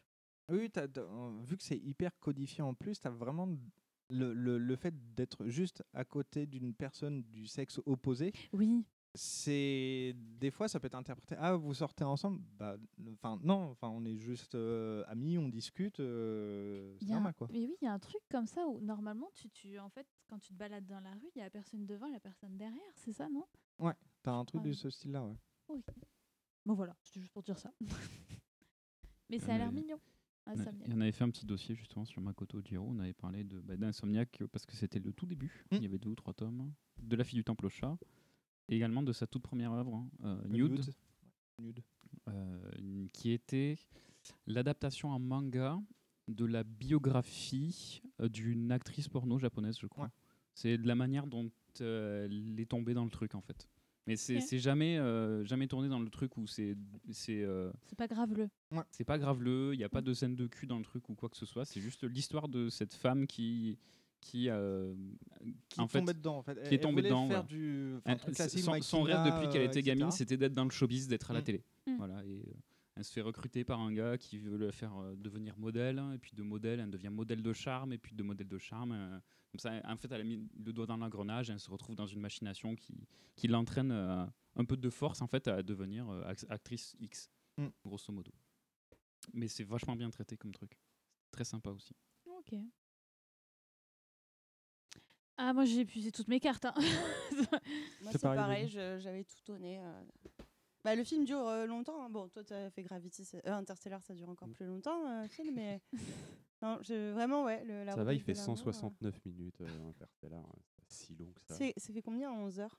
Euh, bah, ça, fait, ça fait un peu moins de 3 heures. 12. Ouais. Ça fait 2h40. 2h40.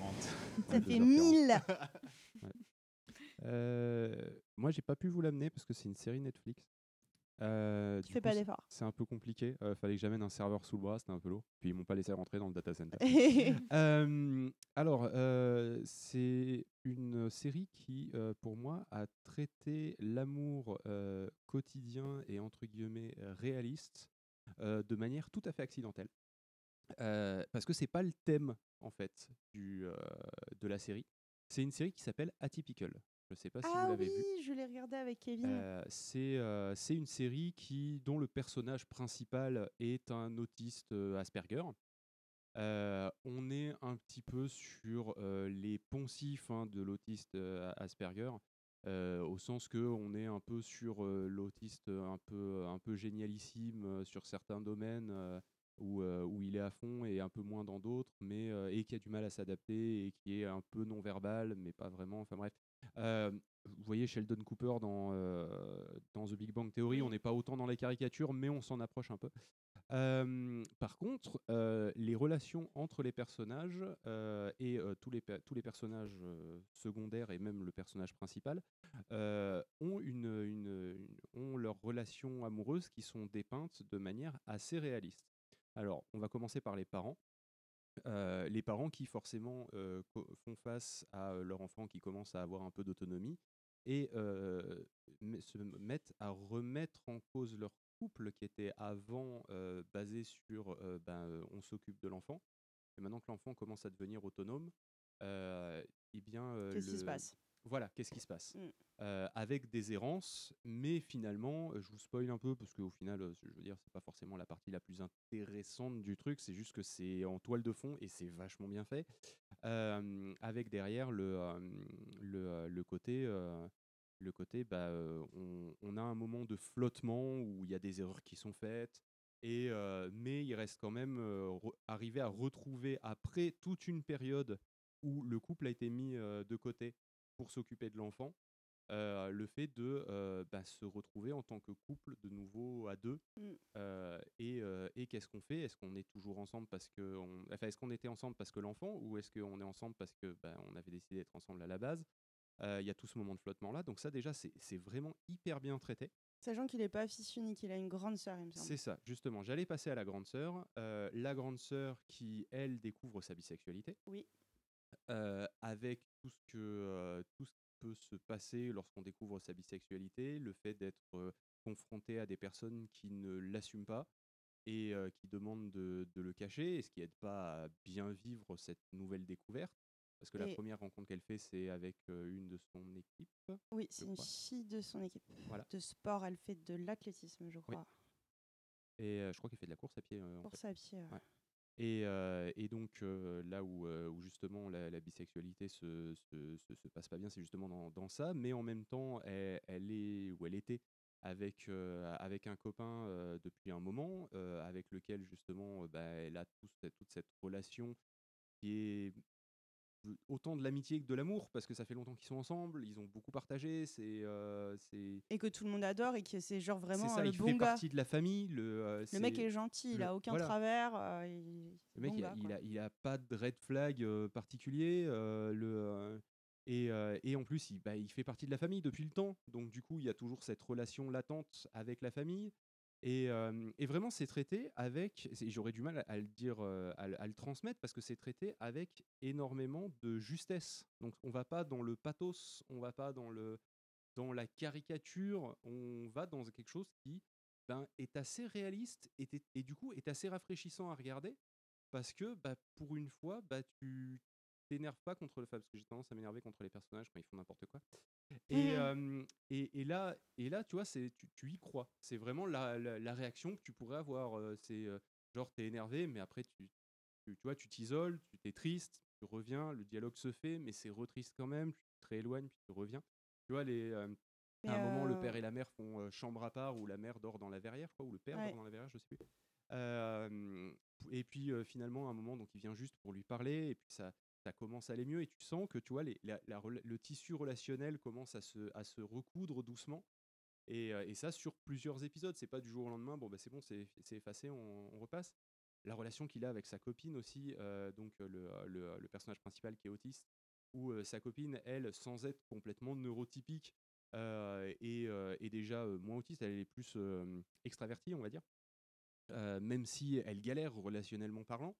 Euh, et, et, et donc du coup, il y a aussi donc tout ce, dialogue qu'elle, elle veut faire avec lui, qui, euh, qui Mm. est euh, où, où elle se prend des murs, mais où, où elle sait que ces murs sont pas vraiment des, des, des murs que lui met, mais des murs que des, simplement lui a du mal à exprimer. Où, et tu sens vraiment un amour réel qu'il y a entre les deux mais, mais déséquilibré par, le, par le- la neuroatypie du, du, du personnage principal. Euh, et là encore, sans être dans le pathos, sans être dans euh, Amy Sheldon euh, dans, dans The Big Bang Theory. Et, voilà, donc je vous, le conseille vraiment parce que c'est une série qui est assez juste, même si forcément au niveau de, l'autisme, on est sur, sur le trope habituel, les, les poncifs habituels, et ça c'est peut-être le truc le plus dommage. Mais à part ça, le reste de la série n'a vraiment quasiment aucun défaut. Et, et pour moi, c'est des vraies relations d'amour conflictuelles, compliquées, euh, messy, euh, et, euh, et qui valent le coup d'être regardées. Mais ce qui est intéressant aussi avec cette série, je pense, c'est le- la préparation, dans le sens où euh, la sœur, justement, là, qui, dont tu as parlé au niveau de la bisexualité, c'est une actrice qui est très engagée, justement, euh, euh, dans euh, la lutte LGBT et qui elle-même, euh, je, pense, je crois qu'elle est gender fluide ou non genre C'est qui Je sais plus comment elle s'appelle. Je sais plus. Et après, tu as un des personnages, euh, c'est pas au début, c'est je sais- plus jusqu'où j'ai regardé. Euh, je sais pas, à un moment, ils font des clubs et puis ils se font une pote, une nénette, euh, une nénette toujours en salopette, je sais pas, je l'imagine toujours en salopette dans ma tête. Et cette personne est euh, une actrice autiste. Donc elle a fait, elle a donné, il me semble, des conseils ou enfin. Oui, tu sens que clairement ils ont, été, ils ont été bien, bien Voilà. briefés pour, pour faire Ils ont, des ils ont personnages qui travaillé, sonnent ouais, justes. ouais. Et, euh, mais après, tu vois, il y a aussi le côté, il faut que euh, les gens qui regardent, qui sont neurotypiques, arrivent à, tu vois, à se raccrocher à quelque chose qu'ils connaissent vaguement. Et c'est pour Mm. ça que je pense qu'on retrouve quelques poncifs sans être non plus trop dans le Sheldon Cooper. Tu vois, euh, Mm. c'est c'est pas un génie. Le mec, il est juste passionné par les pingouins. Oui, et c'est donc vrai. sur les pingouins, le mec, il est calé, mais, Ouais. euh, mais de ouf. Et après, sur le reste, bah, il- effectivement, il arrive à s'en sortir dans certaines matières parce que ça correspond à sa façon de réfléchir, mais il est en échec scolaire quand même, à un moment quand même.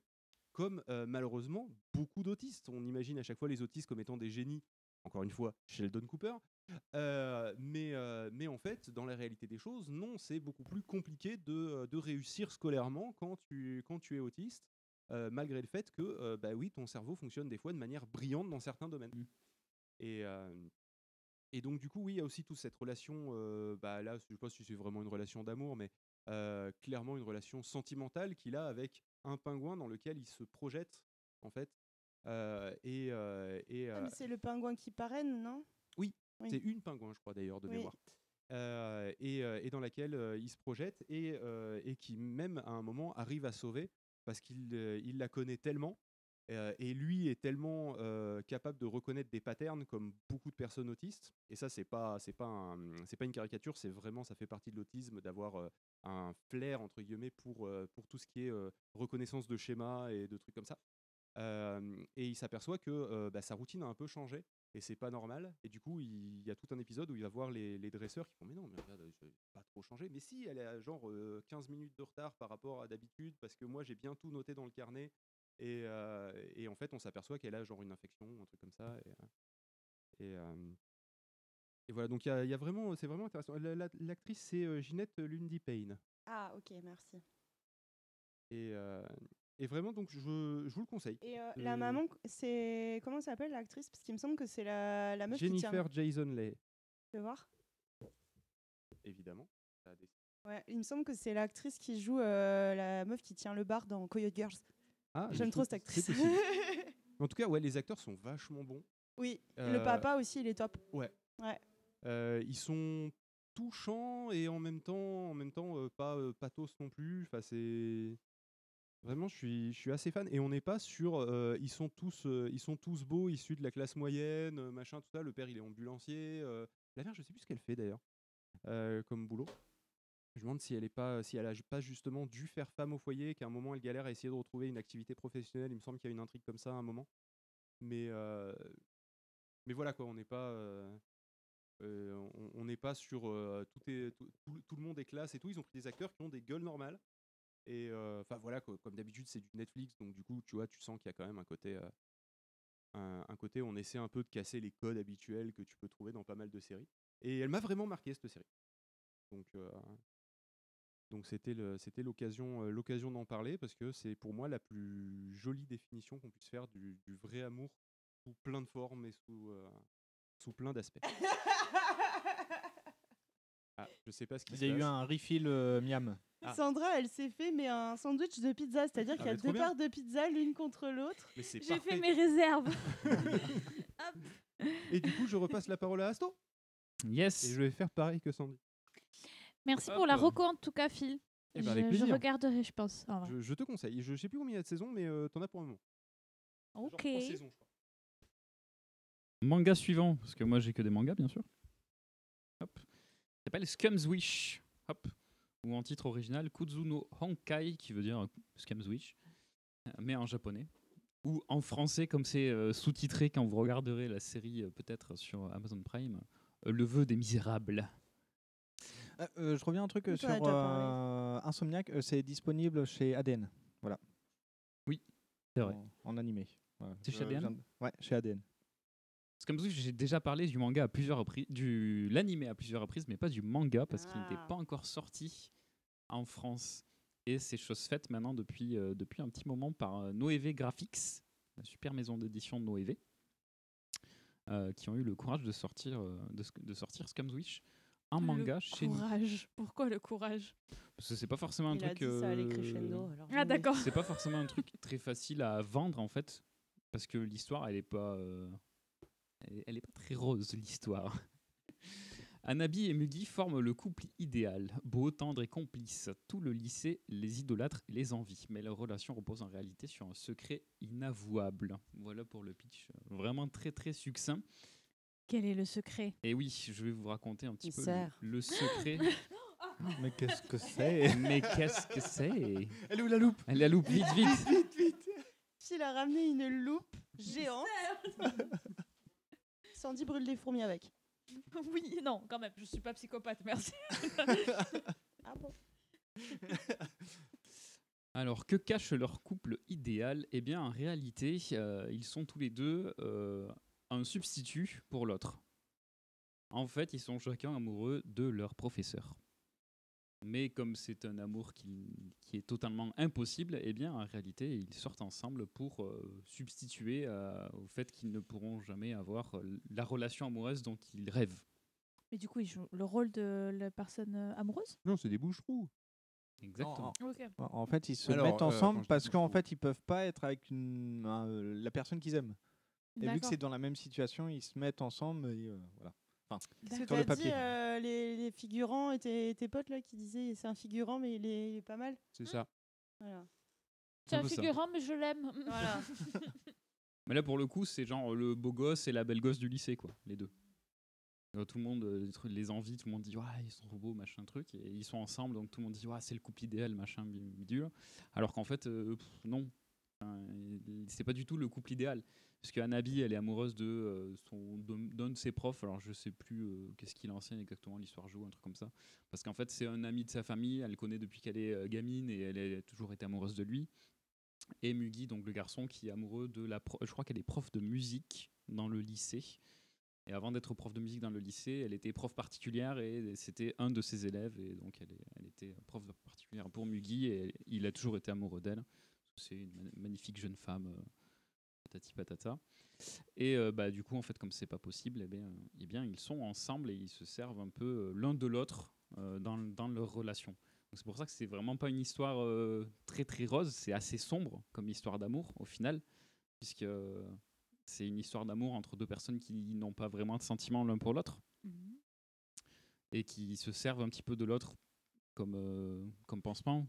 Palliatif. Ouais, en termes de, en termes de palliatif. Voilà. Euh, dans, ce, brouhaha de relations, bien sûr, les deux profs, eux, vont se mettre ensemble à un moment, ce qui va foutre un coup aux deux, bien sûr, évidemment. Euh, une amie de Hanabi, donc la fille, sa meilleure amie qui s'appelle Ekchan, qui est amoureuse d'elle. Donc il y a, euh, il y a une notion de- de- d'homosexualité également euh, dans, dans, celui-ci. C'est une exception par rapport à tout ce que je vous ai présenté pour, pour l'instant, où il y avait assez peu de relations homosexuelles. Là, il y en a un petit peu. Et pareil pour Mugi, qui a une, une, amie d'enfance à lui, euh, genre qui s'habille en mode princesse tout le temps et qui est tout le temps en mode c'est mon prince charmant, il sera à moi plus tard, machin, qui, est giga amoureuse de lui, alors que lui, il la, cap- il la capte même pas. Mais bon, elle vient aussi se, se mettre un peu en travers de leur relation. Et donc, ça va être un petit peu l'évolution de, tout- de, toutes ces, de toutes ces relations entre tous ces personnages qui, enfin, qui ont tous des relations qui. En fait, ça n'a pas de sens. pété, en ouais, euh. ils ont des, des, des notions complètement pétées, des relations amoureuses, etc. Et donc, c'est assez chaotique dans les têtes de tout le monde. Et c'est intéressant aussi, quand même, comme traitement de, de, de ce que c'est des relations amoureuses. Et, euh, et l'histoire est, est quand même assez, assez cool à suivre, même si forcément, c'est pas rose. Donc. euh, ça peut mettre des petits coups au moral de temps en temps si on est un petit peu attaché à un perso ou à un autre. C'est tristement réaliste, c'est ça? Ouais, ouais, mais c'est vraiment super mature et super violent en fait dans le traitement du, du fait des, des relations qui, qui, qui n'ont aucun sens, des relations amoureuses qui, qui, qui sont euh, complètement pétées. Et, euh, et c'est ça qui est intéressant dans, euh, dans Scum's Wish. Voilà. Pour l'instant, c'est trois tomes en cours chez nous. Au donc c'est un manga de Mango Yo- Yokoyari, euh, l'autrice de ce manga. Vous connaissez C'est lui qui a hein inventé les bornes d'arcade, c'est ça? Non, pas du tout. C'est une- C'est une femme. Pour ceux qui n'ont pas la ref, il y a un journaliste qui a payé, qui a- je sais pas ce qu'il a foutu, mais en gros, il a dit que c'était. euh, euh, ah putain, son nom me revient plus, celui qui a inventé la Game Boy, euh, qui serait à l'origine des bornes d'arcade, alors que pas du tout. Euh, bref, il a fait un laïus de genre 5 minutes. Il n'y a pas un truc de vrai. euh, c'est. euh, Voilà. bref. Si, ils ont dit que Nintendo, ils avaient fait les Game Watch. C'est le seul truc de Oui, c'est voilà. Et qu'après, c'était devenu Ils, ont euh, dit des Game Boy. qu'il y avait la- la- ils avaient sorti la première console de jeux vidéo qui était la Odyssey. Ouais. Alors que non, éventuellement la Super Mario Odyssey. Ça oui, ça marche. Mais euh, je sais pas qui avait édité la fiche Wikipédia juste avant que le journaliste regarde, mais ce, ce mec-là est un champion. Mm. Bref, pardon. Alors, du coup, c'est une, une autrice qui a, qui a écrit ça. Euh, Peut-être que vous avez entendu parler de Oshinoko, C'est nana qui a écrit. Ouais. C'est elle qui a écrit Oshinoko? Celle qui dessine Oshinoko. Ah, Ah, j'ai un problème avec ce manga. Ce n'est pas elle qui scénarise, mais c'est elle qui dessine Oshinoko. Ah, je, veux bien savoir, il y a Pourquoi du drama, ça m'intéresse. Il est. euh, c'est bah, du coup, c'est un peu isekai pour le coup. Ouais. C'est. euh, tu l'as vu? J'ai vu les trois premiers épisodes. Ah, j'ai regardé le trois quarts du premier. C'est le premier épisode dure à peu près une heure et demie, ce qui est rare pour un Mm. animé. Non mais t'emmerdes pas, mange dans le micro. Pardon. J'ai fini. J'ai fini. Ah, écoute, c'est l'apéro original, le fait qu'on mange pendant qu'on fasse l'enregistrement. Mais j'ai hésité d'ailleurs à en parler pour le, pour le tote bag, mais euh, j'ai j'ai eu beaucoup de mal avec cet animé. En fait, le plot, c'est euh, une. Non, je, je rigole parce qu'il y a Happy qui dit bon appétit. Excusez-moi pour les bruits. euh, je- Le plot, en fait, c'est une, euh, une nana qui est idol, qui est très jeune, qui a 16 ou 18 ans, je sais plus, 16 ans, je crois. Oui. 16 ou 18 ans. Non, oui. mais je, je suis en train de, de me refaire un peu l'histoire. Un autre à café, que- euh, certain Oui. Non. Donc en fait, bref, le plot c'est que euh, cette nana idol de 16 ans en fait est enceinte et va voir un médecin qui est turbo fan d'elle. Et euh, le médecin aussi s'occupe d'une euh, une ado de 12-14 ans qui est aussi très fan de cette idol. Cette idol meurt Non, Non. pardon, pas Le- l'idol. le- pardon, le- la, fan, la- l'enfant euh, a un cancer ou un truc du genre. Oui. Et en fait, elle est hyper fan et ils ont, euh, entre l'enfant et le médecin, un jeu en, en disant bah, euh, quand je serai guéri, on ira voir tous les deux notre idole préférée. Parce qu'en fait, cet enfant lui a transmis, Mm. c'est ça le, le truc, lui a transmis l'amour de cette idole-là, enfin le, le fait de suivre cette idole-là, et par, euh, entre guillemets, respect et euh, hommage à, à sa mémoire, justement continue à, à la soutenir, à soutenir cette idole-là. Et en fait, du coup, c'est ça. La petite fille décède des suites de, son, de sa maladie. Mhm.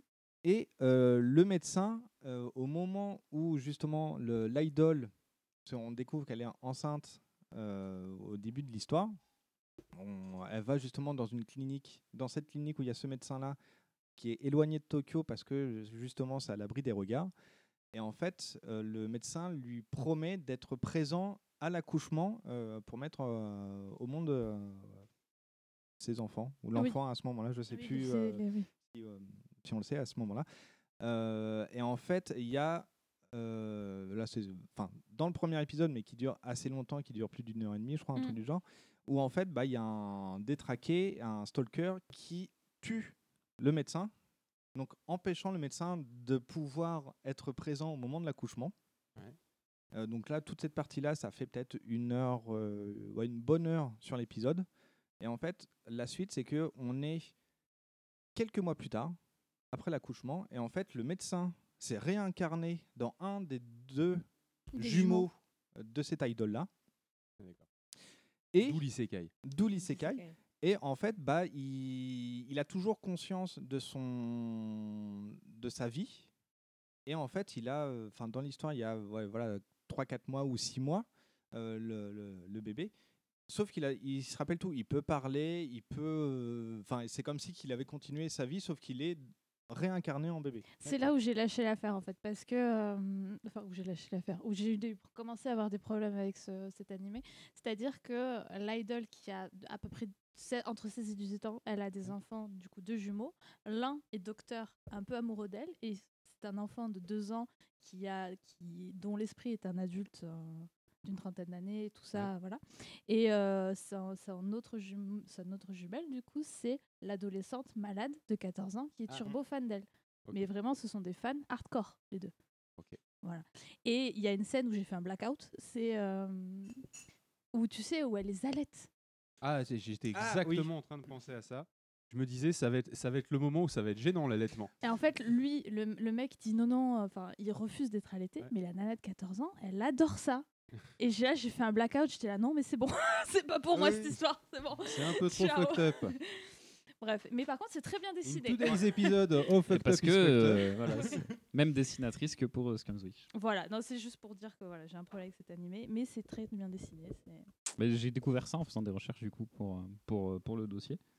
Justement en me disant, tiens, euh, qu'est-ce qu'elle, est-ce qu'elle a fait euh, autre chose? Et je suis tombé sur le fait qu'elle était dessinatrice sur Oshinoko, mais je n'ai pas vu encore euh, la mais série. Peut-être que je regarderai, même si là vous me l'avez moyennement vendu. c'est- Bah, C'est un peu fucked up quand même. En, hein, en fait, ouais, le, le- le pitch de base et le premier épisode est hyper long. En fait, c'est vraiment une introduction à l'univers, mais après, en fait, ça part justement sur ce délire-là d'isekai, de, des jumeaux, etc., qui euh, vont faire en sorte que l'idole prospère.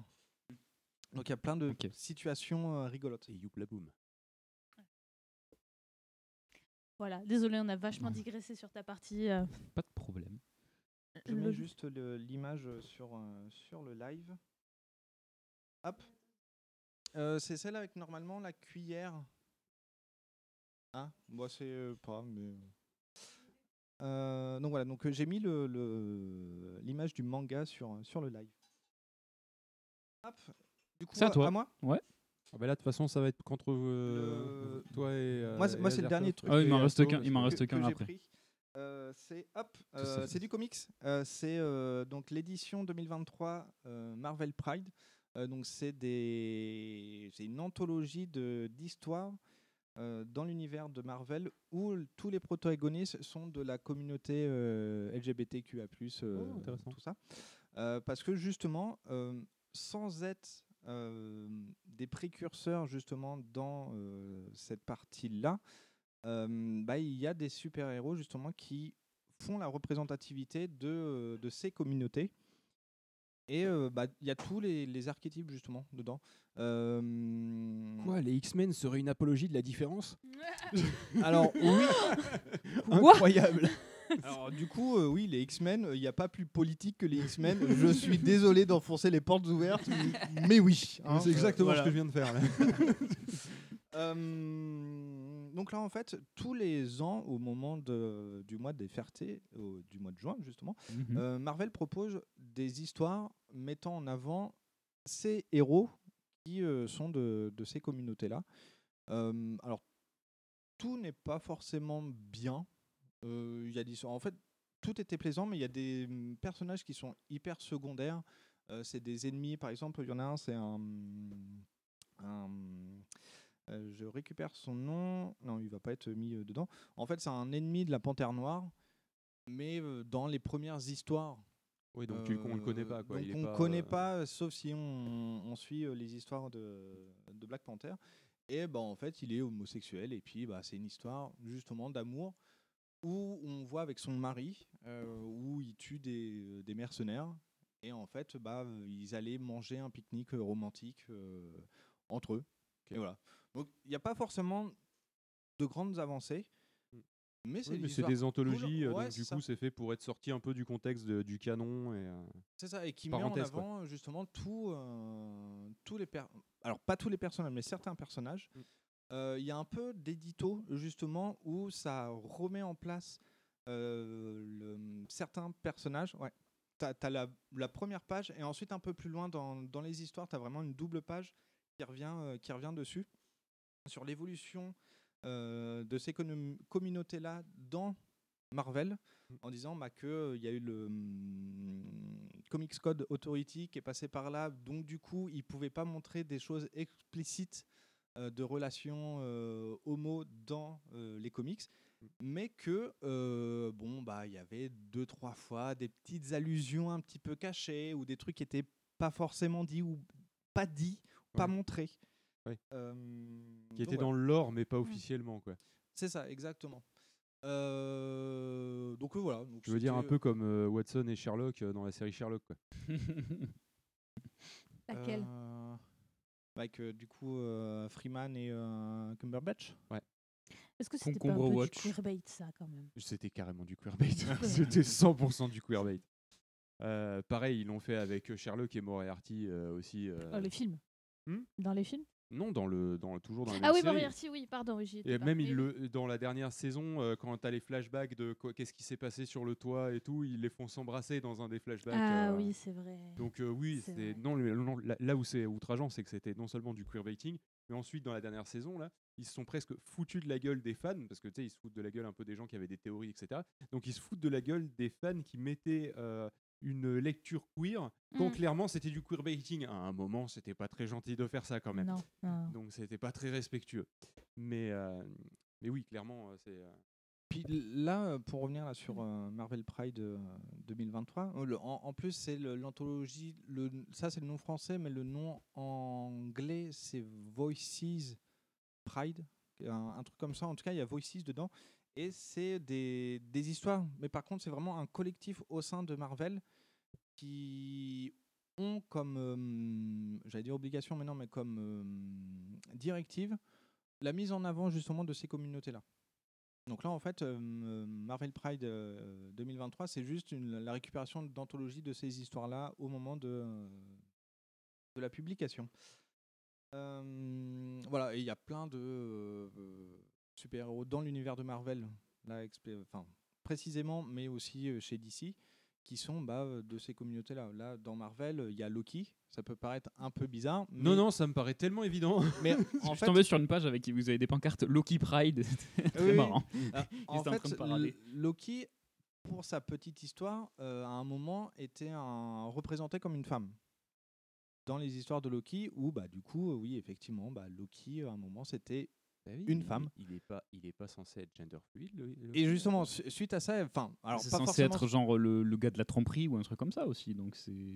Oui, bah, c'était- Ça fait, oui, c'est ça. Ça- fait sens. switcher, de, Ouais. machin, c'est. euh, Et donc, euh, donc voilà, il y a euh, la, la dernière histoire justement que tu es en train de, de feuilleter, euh, Sandy, où bah, là, en fait, c'est des personnes qui sont trans, euh, mais des, des deux côtés, en fait. Et c'est une histoire d'amour dans l'univers des X-Men euh, avec ces deux personnes-là.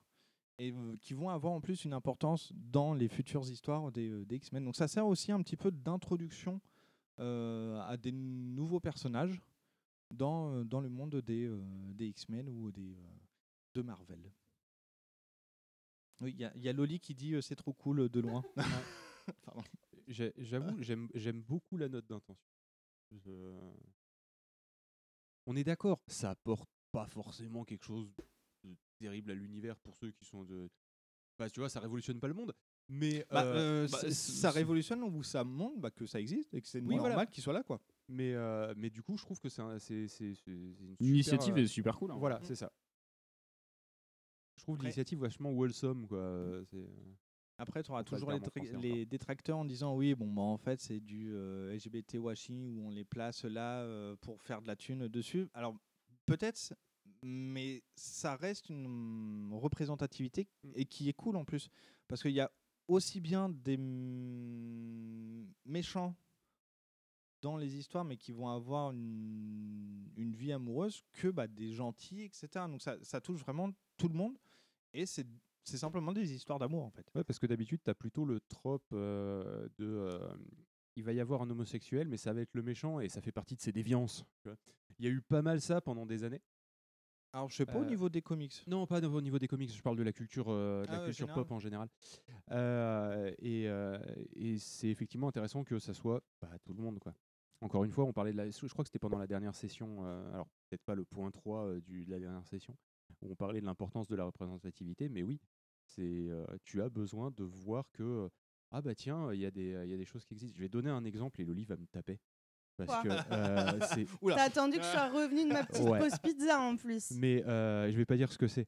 Mais la dernière fois, j'ai envoyé une vidéo à, à Loli euh, en lui disant euh, Tiens, ça me fait penser à toi. Et elle fait Mais il y a un terme pour dire ça Ah oui et, et du coup, ça valide vachement. Et donc, quand, du coup, quand sur, et, et je pense surtout, bah, je pense aux adolescents euh, donc, euh, ou préadolescents, euh, où euh, bah, c'est la période où tu te poses plein de questions, c'est la période où ton corps change, c'est la période où tu commences à, euh, bah, à t'éveiller sexuellement ou t'éveiller sentimentalement, voire les deux.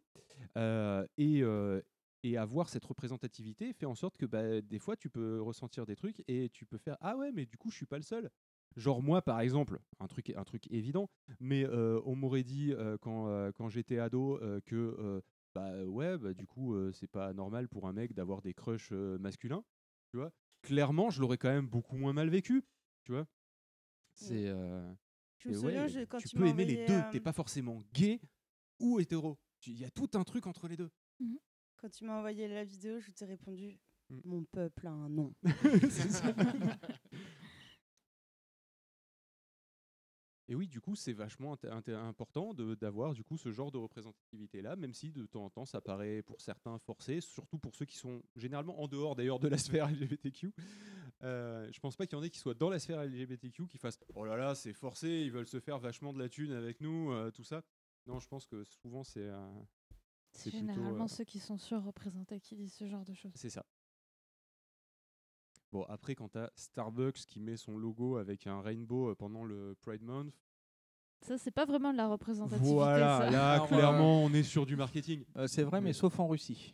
Oui, voilà, c'est ça. C'était la deuxième partie de l'argument. C'était et quand en plus tu t'aperçois que euh, ils ont fait ça dans tous les pays, sauf en Arabie Saoudite et, en Russie, tu fais. Est-ce que par hasard il y aurait pas un peu du moquage de figure, Mm. un petit manque de couilles sur la table, euh, voilà quoi. Donc, euh, mais oui, quand tu as des trucs qui sont effectivement faits avec le cœur, comme le truc de Marvel là, ouais, c'est vachement, c'est vachement important. C'est comme dans les séries Netflix où euh, de, de plus en plus il y a cette représentativité-là, ce qui fait gueuler beaucoup la droite américaine. Euh, je suis toujours content quand ils gueulent parce qu'en général ça veut dire qu'on va dans la bonne direction. C'est une bou- boussole qui indique le sud de la droite américaine. Alors, pour réagir euh, vite fait euh, là-dessus, euh, il me semble que c'est Netflix qui a changé toutes les parutions, euh, a transformé le nom, euh, enfin, a mis le nom d'Elliot Page dans toutes les productions où Elliot Page Ah. était, euh, était dedans. Je suis pas au courant du truc qui a changé pour Alors, Elliot Page. Elle, elle- Et elle avant, c'était Ellen a Page. changé de genre. Ouais, elle a changé de, de genre. Enfin, c'est Il, devenu il Elliot était Page. Ellen Page, qui a joué dans Juno, par exemple. Oui. Et maintenant, euh, C'est Elliot Elliot Page. ouais. D'accord, Et donc du coup, courant, sans que lui fasse la demande ou enfin lui ou euh, ses agents, etc. Bah, en fait, le- toutes les productions qui étaient présentes sur la plateforme ont mis à jour. C'est génial Comme ça. fait ça. ça c'est classe. Ouais. Voilà, c'était juste pour rebondir là-dessus. Ok. Et ça paraît pas grand chose, mais c'est vraiment classe. Et c'est pour la personne considérée, euh, enfin euh, pour la personne euh, concernée, ça doit valoir beaucoup. À toi. Je me lance Ouais. C'est le dernier, je pense. C'est bien parce qu'on fait des tote bags et qu'est-ce qu'on digresse à chaque œuvre. Ouais, Ce qui tu me fais peur, c'est que c'est le dernier du coup dans la- le sens crescendo. Ouais, non, ça va. Ça va? Ouais. Non, ça va, ça parle des véhicules Ah. utilitaires de chez Peugeot. On faut pas regarder le dernier. Ah oui, Partners, d'accord. Ça s'appelle Partners 2.0. Dans la version originale, c'est Berlingo. Euh, J'ai pas le titre en version originale. Pas du tout. Alors, je vais vous lire le pitch. Quel de tome 1 c'est celui-ci? Qu'est-ce qui a marqué Oui, derrière marqué, hein? C'est marqué là sur le côté. Ah, mais c'est 2.0 pour les deux. Oui, D'accord, c'est le- titre. C'est le titre Partners 2.0. Euh, donc, No More Petit Ami, Goodbye Mon Mec. Après avoir fait une expérience, euh, l'expérience d'une petite amie qui veut tout contrôler et d'un copain étouffant, Murata et Tomoka évitent les relations amoureuses comme la peste. Ils font plus ample connaissance lors d'une soirée quand leur équipe de jeu en ligne décide d'aller prendre un verre hors ligne. Semblant parfaitement s'entendre, ils se retrouvent dans un love hotel, mais au lieu d'une simple aventure d'une nuit, ils s'engagent dans une relation qui n'est ni simplement physique, ni totalement dénuée de sentiments. Une relation à la fois détendue et sensuelle. Voilà.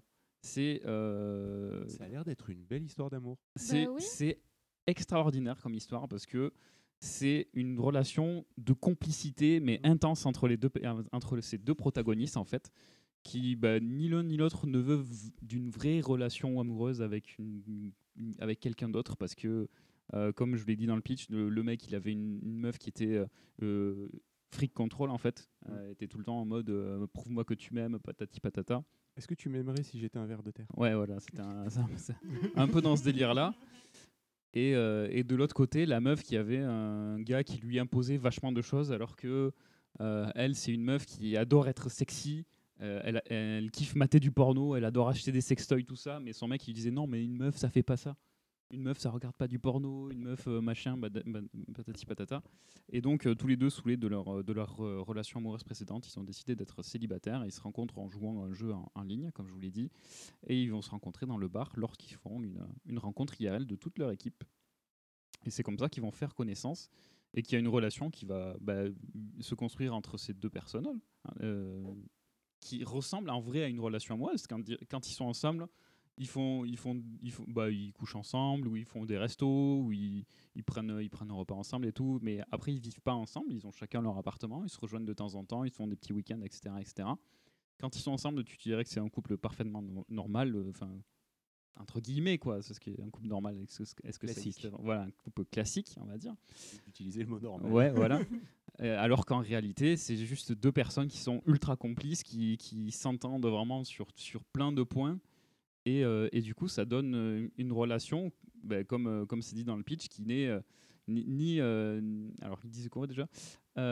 Ni simplement physique, ni totalement dénué de sentiments. Voilà, et ça donne quelque chose de vraiment très rafraîchissant et de extrêmement sympa à suivre.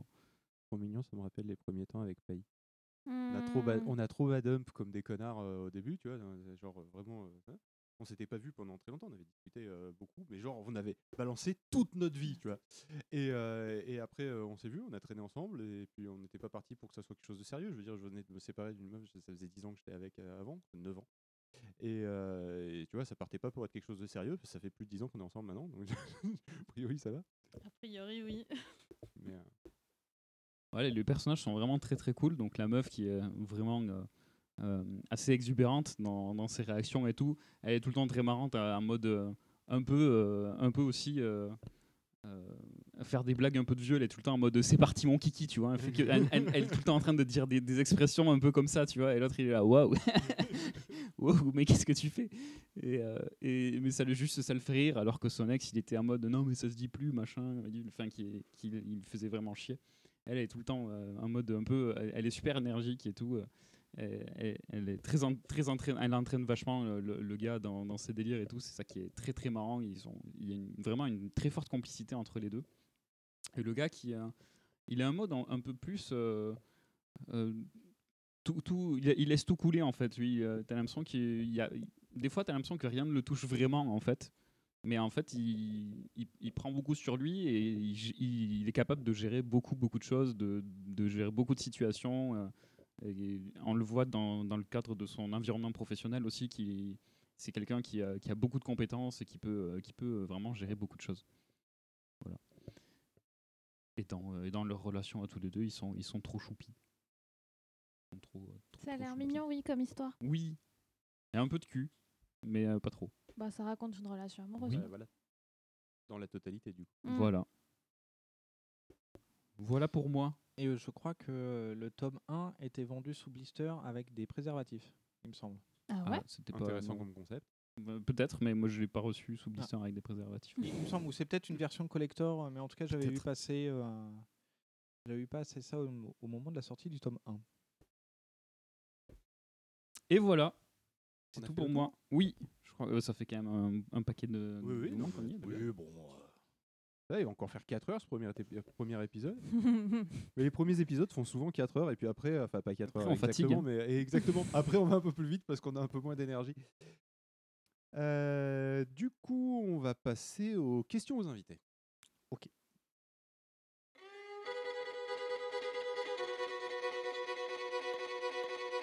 C'est cassé Azertov. C'est tout pété. Non. Allez viens. Allez viens. Allez viens. Allez viens. Viens. Viens. Allez viens. Viens. Allez viens. Viens. Viens. Allez viens. On va manger des chips. T'entends? Des chips. C'est tout ce que ça te fait quand je te dis qu'on va manger des chips?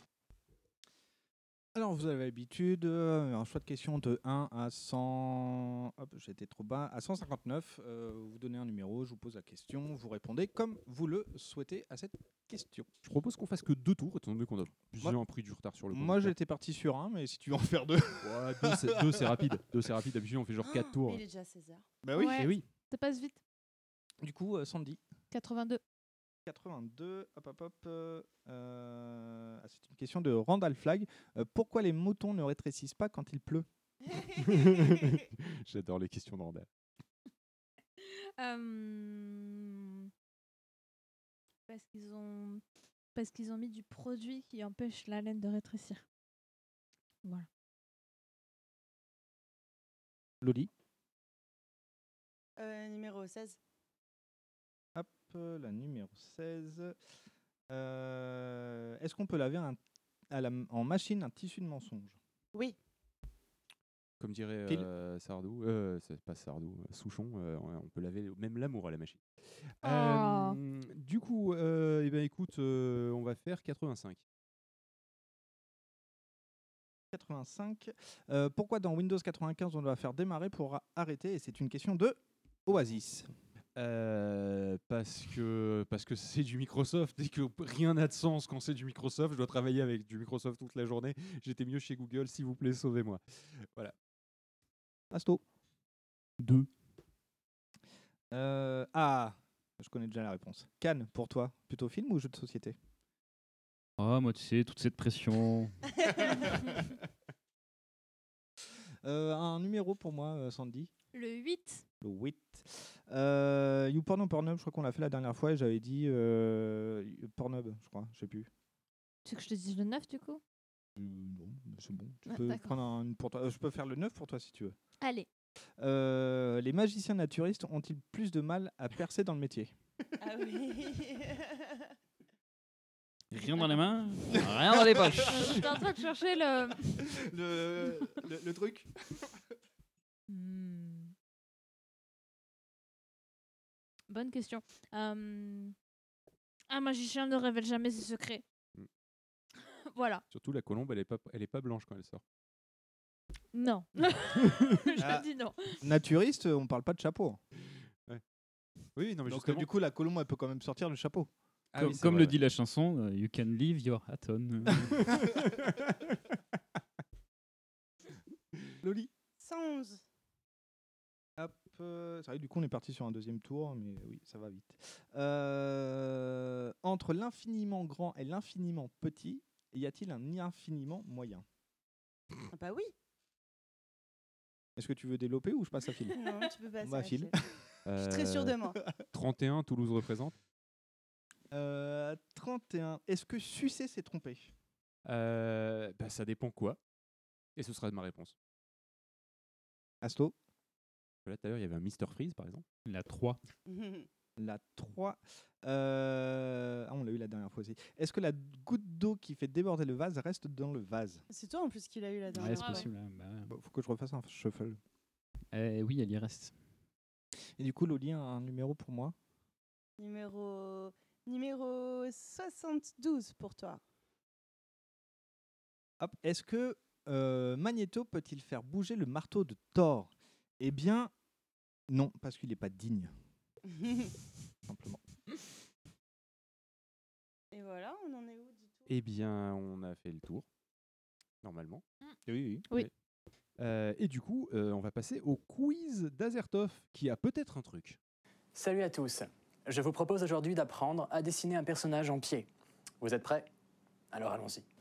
Faites euh, une forme de saucisson qui coupe au milieu. Voilà, et puis faites pareil des saucissons comme pour les jambes. Et une fois terminé, vous pourrez obtenir ceci. Un personnage sortant des flammes, tel un survivant. Oui, la fin est toujours un peu. euh, C'est un peu fort. Ça réveille. Hop. Euh, alors, j'ai peut-être un truc, effectivement. Je suis allé sur un site euh, de quiz qui s'appelle quiz avec 2z.biz, où c'est euh, des quiz qui sont proposés par euh, d'autres personnes. C'est le site où Sandra nous a fait des quiz au retour de Podren. hein C'est celui-là Je crois, oui. C'est je- possible. Donc, euh, j'ai plein de, plein de quiz euh, à la con. J'en ai sélectionné euh, quelques-uns euh, par thématique. Et le premier, c'est un quiz manga vrai ou faux? Vous êtes. T'as vous pas le quiz quel type de quel Pokémon est-tu Si, je crois, je crois qu'il y est dedans, Oui, on mais mais, mais c'est c'est un peu chiant. On était des ronflettes. Comment ça, c'est un Non, peu moi chiant? j'étais Lugia. Non, mais Ah oui, à, à faire, en- à- à faire en live. Je n'accepte pas, monsieur. Voilà. Non, non, Ça pas le, pas le quiz que Oui, toi non, t'as non, fait non. qui était chiant, c'est juste que là pour le live. euh, Tiens, elle était très bien. mais oui, enfin, laisse tomber, tu peux pas t'en sortir. Sur- surtout au moment où tu as voulu faire un quiz sur euh, Harry Potter et qu'à chaque fois on disait bah non parce que Hello euh, elle veut pas se faire spoiler et puis tu enchaînes non mais du coup j'ai un quiz Harry Potter mais non toujours pas donc quiz manga vrai ou faux Euh, sur celui-ci il y a une dizaine de questions Euh, vous répondez euh, collégialement Euh, statistiquement ça j'arrive toujours à le Je dire sais pas ce que ça veut dire collégialement. Euh, bah, De manière collégiale. Ouais, ça. Super, merci Sandra. Là, à droite, c'est là où t'as le à C'est-à-dire que t'as pas le droit de donner des réponses qu'un élève au-dessus de la troisième serait pas capable de donner. C'est ça une réponse collégiale. C'est pas ça. C'est tous Ça ensemble. veut dire tous ensemble. ensemble. D'accord, merci. Alors attention, première question. Le personnage de Tony Tony Chopper du manga Fairy Tail possède un pouvoir de transformation. Vrai ou faux? Oui. C'est faux. Je, Euh, je- filet, je Loli connais pas J'en ai Fairy Tail. aucune idée. Eh bien la réponse c'est faux euh, Parce parce, que c'est Tony pas, Tony euh, Chopper Fairy Tail. n'est pas dans Fairy Tail, il est dans One Piece. Écoutez les questions. Ah oui, c'est la première J'aime bien, question. On a le petit son quand tu vas aller. Ah oui c'est vrai, il y, a- il y a le son du, du site. Très bien. Moi j'avais, moi, dit faux. Hein. Ouais, c'est- c'est bon. Moi j'ai répondu faux quand même, euh, parce que je, je- je connaissais. Euh, parce que j'ai un peu testé quand même certaines questions et tout. Euh, le manga GTO, vous connaissez Le personnage central se présente souvent ainsi. Je m'appelle Ichibi Onizuka, 22 ans, célibataire, libre comme l'air. Vrai ou faux? Je crois que c'est vrai, mais du coup, je me méfie. Il s'appelle Onizuka, ouais, mais après le reste, je sais pas. je dirais vrai, allez. Elodie Oui, il fait Ouais. sûrement ça. Et non, mauvaise réponse. La phrase Ah, est merde. presque juste, sauf qu'il s'appelle Eikishi et pas Ishibi. Oh, là, c'est. Sans déconner. Ah, c'est euh, voilà. hein. C'est que des technicalités de merde. Oui, bon bah écoutez, euh, c'est pas moi qui fais les questions, euh, voilà quoi. Est-ce que c'est pas toi qui les as choisis, par contre Est-ce que c'est pas toi qui as sélectionné le quiz Par contre, j'ai sélectionné le quiz, effectivement, euh, bien sûr. Euh, Responsable, mais non coupable. Alors cette En fait, phrase a le- été le donnée quiz- il y a pas longtemps par une certaine représentante euh, sur un fond euh, Marianne où elle a été questionnée, où elle a dit non, euh, je suis, euh, Je savais pas. voilà, je savais rien, c'est pas moi. De toute façon, j'avais aquaponé. Euh, créé par Tite Kubo, le manga Bleach a pour protagoniste principal Ichigo Kurosaki. Ça, c'est vrai. Oui. Ah oui, oui, oui. Non, mais il va y avoir encore un truc où, C'est- il- où il- c'est- où il a inversé Bleach- deux syllabes. euh. Ouais, Bleach, faut c'est dire Taite Aston. Kubo. Et le personnage s'appelle Ichigo. Bonne réponse. Il s'appelle Fraise quand ça même. veut pas dire fraise. Ça veut dire fraise. hein. Je le sais parce que j'ai lu un manga qui s'appelait Ichigo 100%, qui est l'histoire d'un gars qui cherche une fille avec une culotte à fraises. Ok. Euh, C'est De particulier. la hein, grande même. littérature. c'est clair. Et ça faisait une trentaine de tomes, cette Oh, connerie. Question numéro 4. Erza Scarlett, aussi surnommée chasseuse de fées, fait partie de la puissante guilde Fairy Tail. T'as répo- répondu y a trop pas vite. de problème. Chasseuse de fées Non, elle est pas chasseuse de fées, Er- Erza. Pour moi, elle est pas chasseuse de Je fées. sais qu'elle Erza. fait partie de la guilde, mais je suis pas sûre qu'elle soit chasseuse de fées, oui. Moi, je sais toujours pas ce que c'est Fairy Tail. C'est c'est un manga. euh, C'est un manga, c'est Heroic Fantasy. Ok. où euh, chaque personne a des pouvoirs particuliers. euh, Tu suis l'histoire de Natsu, qui est euh, le pouvoir, Pouvoir du, du dragon dragon, du du, feu. feu. grosso modo, et qui est accompagné de Lucie. Pouvoir des a- clés. elle a le pouvoir des clés, elle a des clés qui lui permettent d'invoquer les signes du zodiaque notamment. de Fort Boyard. Euh, donc la réponse, euh, c'est euh, elle n'est pas surnommée chasseuse de fées, mais Tatiana, la reine des fées. Ah oui, c'est Tatiana. Et ça pinaille, hein Ah ouais, mais attention, c'est. euh, C'est le mode esper, je pense. C'est clair. Ouais, il y a les questions. Et Erza, c'est une espèce de chevalier, quoi. Ouais, elle, elle peut grosse armure. de euh, d'armures qui sont stockées. Euh, grosse armure, grosse épée. Elle est trop badass. ah, ça me donne envie de le voir, du coup, tu vois.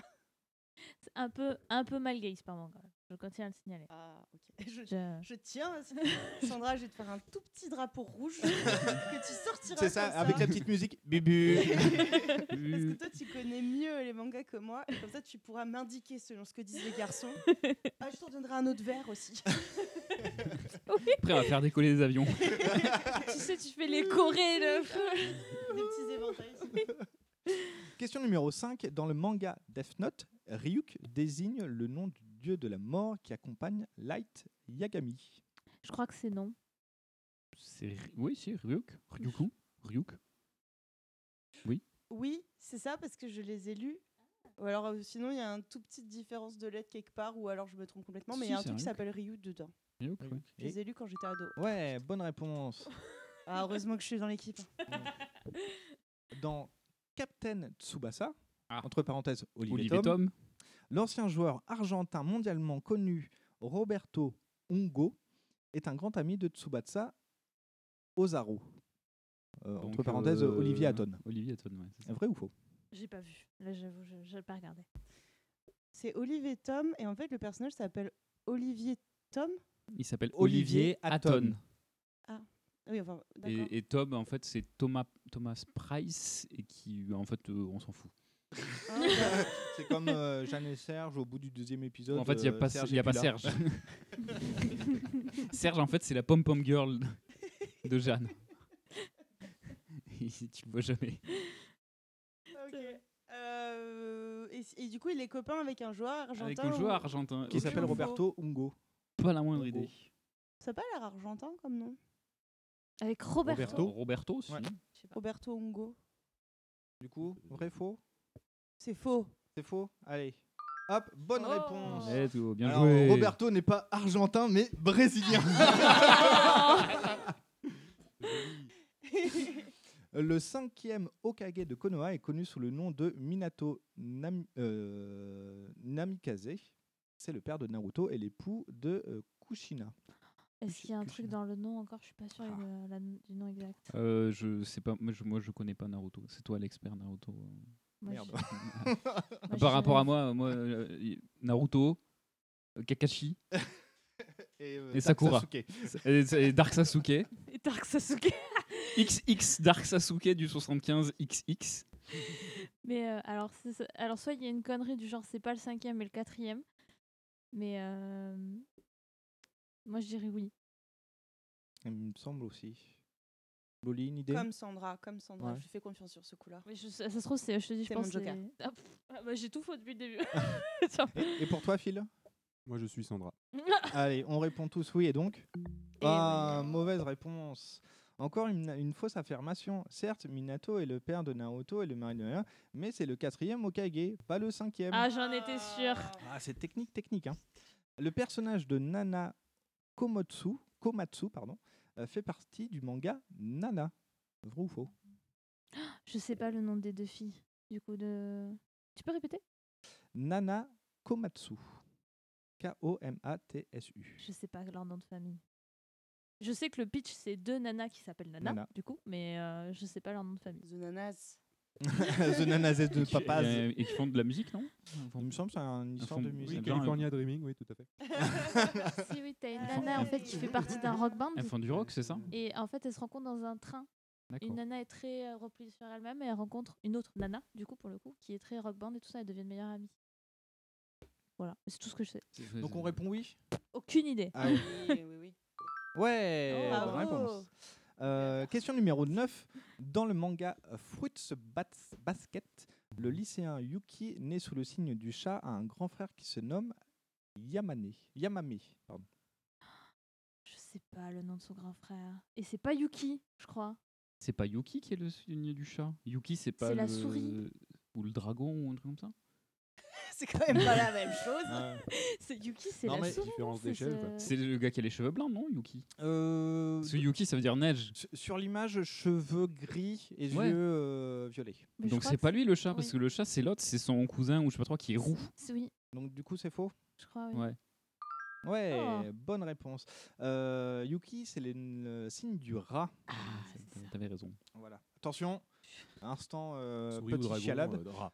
Euh, Edward et Alphonse Elric sont deux personnes tirées du manga Full Metal Alchemist. C'est tout? Oui. Ouais. Alors oui. Non, on va pas aller plus loin. Épisode 4, euh, jamais dans nos cœurs. Épisode dans nos 4, larmes. épisode 8. Donc oui Oui. FMA Oui, bonne réponse. Euh, euh, dans Dragon Ball Z, le cyborg Piccolo a décidé de fusionner avec Nail pour augmenter ses forces. Oui. Cyborg Piccolo? Oui, c'est pas, pas, pas si bon. je, je connais pas des, je connais Ouais, pas Dragon Je Ball. pense que c'est faux, c'est pas un cyborg. Puis c'est c'est pas eux un qui cyborg, hein. fusionnent ensemble, c'est. Si, il y en a plein Ah qui bon? fusionnent. Ah bah, alors, j'ai pas Il y a su- Trunks, Fusion. Oui. Moi, j'ai que du coup Sangoku Si, pas- et. t'as- Non, pas Sangoku en T'as. Gogeta et. euh, euh, merde. Et euh, Vegeta. Végé- Végé- Végétaux ou un truc. Végétaux. enfin, euh, vu qu'ils fusionnent, ça fait des noms et selon dans quel sens ils fusionnent et tout. euh, voilà. Donc on répond faux, hein, bien sûr. Ouais, bonne réponse. Euh, Piccolo n'est pas un cyborg, un cyborg, mais un Namek. Question numéro 12. Nous sommes de retour pour vous jouer un mauvais tour. Jesse, Cette phrase James, est le début de l'hymne euh, première saison annonçant l'arrivée de la Team Rocket dans Pokémon. Vrai ou faux? Euh, bah, euh, C'est pour Afin toi, de C'est pour toi, Loli, d'étendre Oui, notre pouvoir jusqu'à si la Voie c'est lactée. ça dès la première saison. Si, si. Ah. Dès le début, c'est ça Ouais, c'est ça. ouais, je pense que oui. Oui. Prepare for trouble and make it double. C'est ça. Euh, par la suite, au fil des saisons, la Team Rocket a modifié son hymne en, en- ah oui, en cliquant sur le lien, blablabla. On s'en fout du lien. Euh, question numéro 13. Joueuse passionnée de baseball, de baseball, Jeanne, à son arrivée au lycée Ikawa, est tombée éperdument amoureuse de Serge. Bah non, C'est pas du volet. C'est du volet, c'est pas du vaisseau. Même moi, là. Ah, ça tombe bien, c'est ma génération. Et voilà. Hop, bonne réponse. Eh non, euh, joueuse de baseball, mais de volleyball. Encore deux questions. Dans le manga détective Conan, Ah, 8500 de tomes. Shinichi Kudo, euh, en se trompant de verre, a avalé un produit qui a provoqué son rajeunissement. Non, il s'est pas trompé de verre, on l'a, on l'a empoisonné. Ouais, Il me semble que c'est ça aussi. hein. Mm, mm. Donc du coup, je réponds faux. hein. Oui. Ouais, bonne réponse. Euh, n'a pas avalé un produit par accident. Il n'a toujours pas euh, retrouvé sa forme Non, après 20 ans. Et 12 milliards de films. Oui. Ils sont toujours dans la même école. Euh, question relative à un mangaka pour finir. Euh, Masashi Kushimoto, en observant une affiche intitulée Akira, a vu, a vu sa passion pour le dessin re- ressurgir d'un coup. Vrai ou faux? Je sais pas là, je connais pas. C'est possible. hein. Oui. Parce que l'affiche d'Akira, elle, était quand même stylée.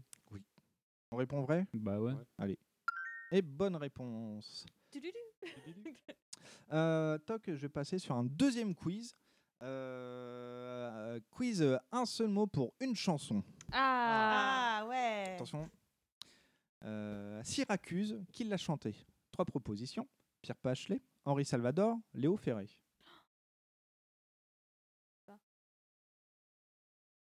Je sais pas. Et puis à côté non plus, ils savent pas. a personne. Poète, poète. Bah, il, a, il a fait deux fois, donc du coup, c'est peut-être la deuxième réponse. Non, c'est Henri pas Salvador Non, c'est pas Salvador. Pierre Ouais, Bachelet, moi je dirais. Ouais, je dirais comme ça, Pierre Bachelet aussi. Allez, On va là-dessus? On va là-dessus. Allez. Ah, Ah. mauvaise réponse. C'était Henri Salvador. Et merde. ouais? Ah, comme quoi la péniche avait raison. Merde. Écoutez votre péniche. Amsterdam, qui l'a chanté? Hugo Frey, Georges Brassens, Brassens ou Jacques Brel? Pas Billy-. Billy the Kick. Bonne réponse pour Jacques Brel. Cendrillon, qui l'a chanté Téléphone Indochine, Noir Désir. Téléphone. Téléphone. Question numéro 4. Caroline, qui l'a chanté Doc Solar. MC MC Solar Solar. ou Joe Star?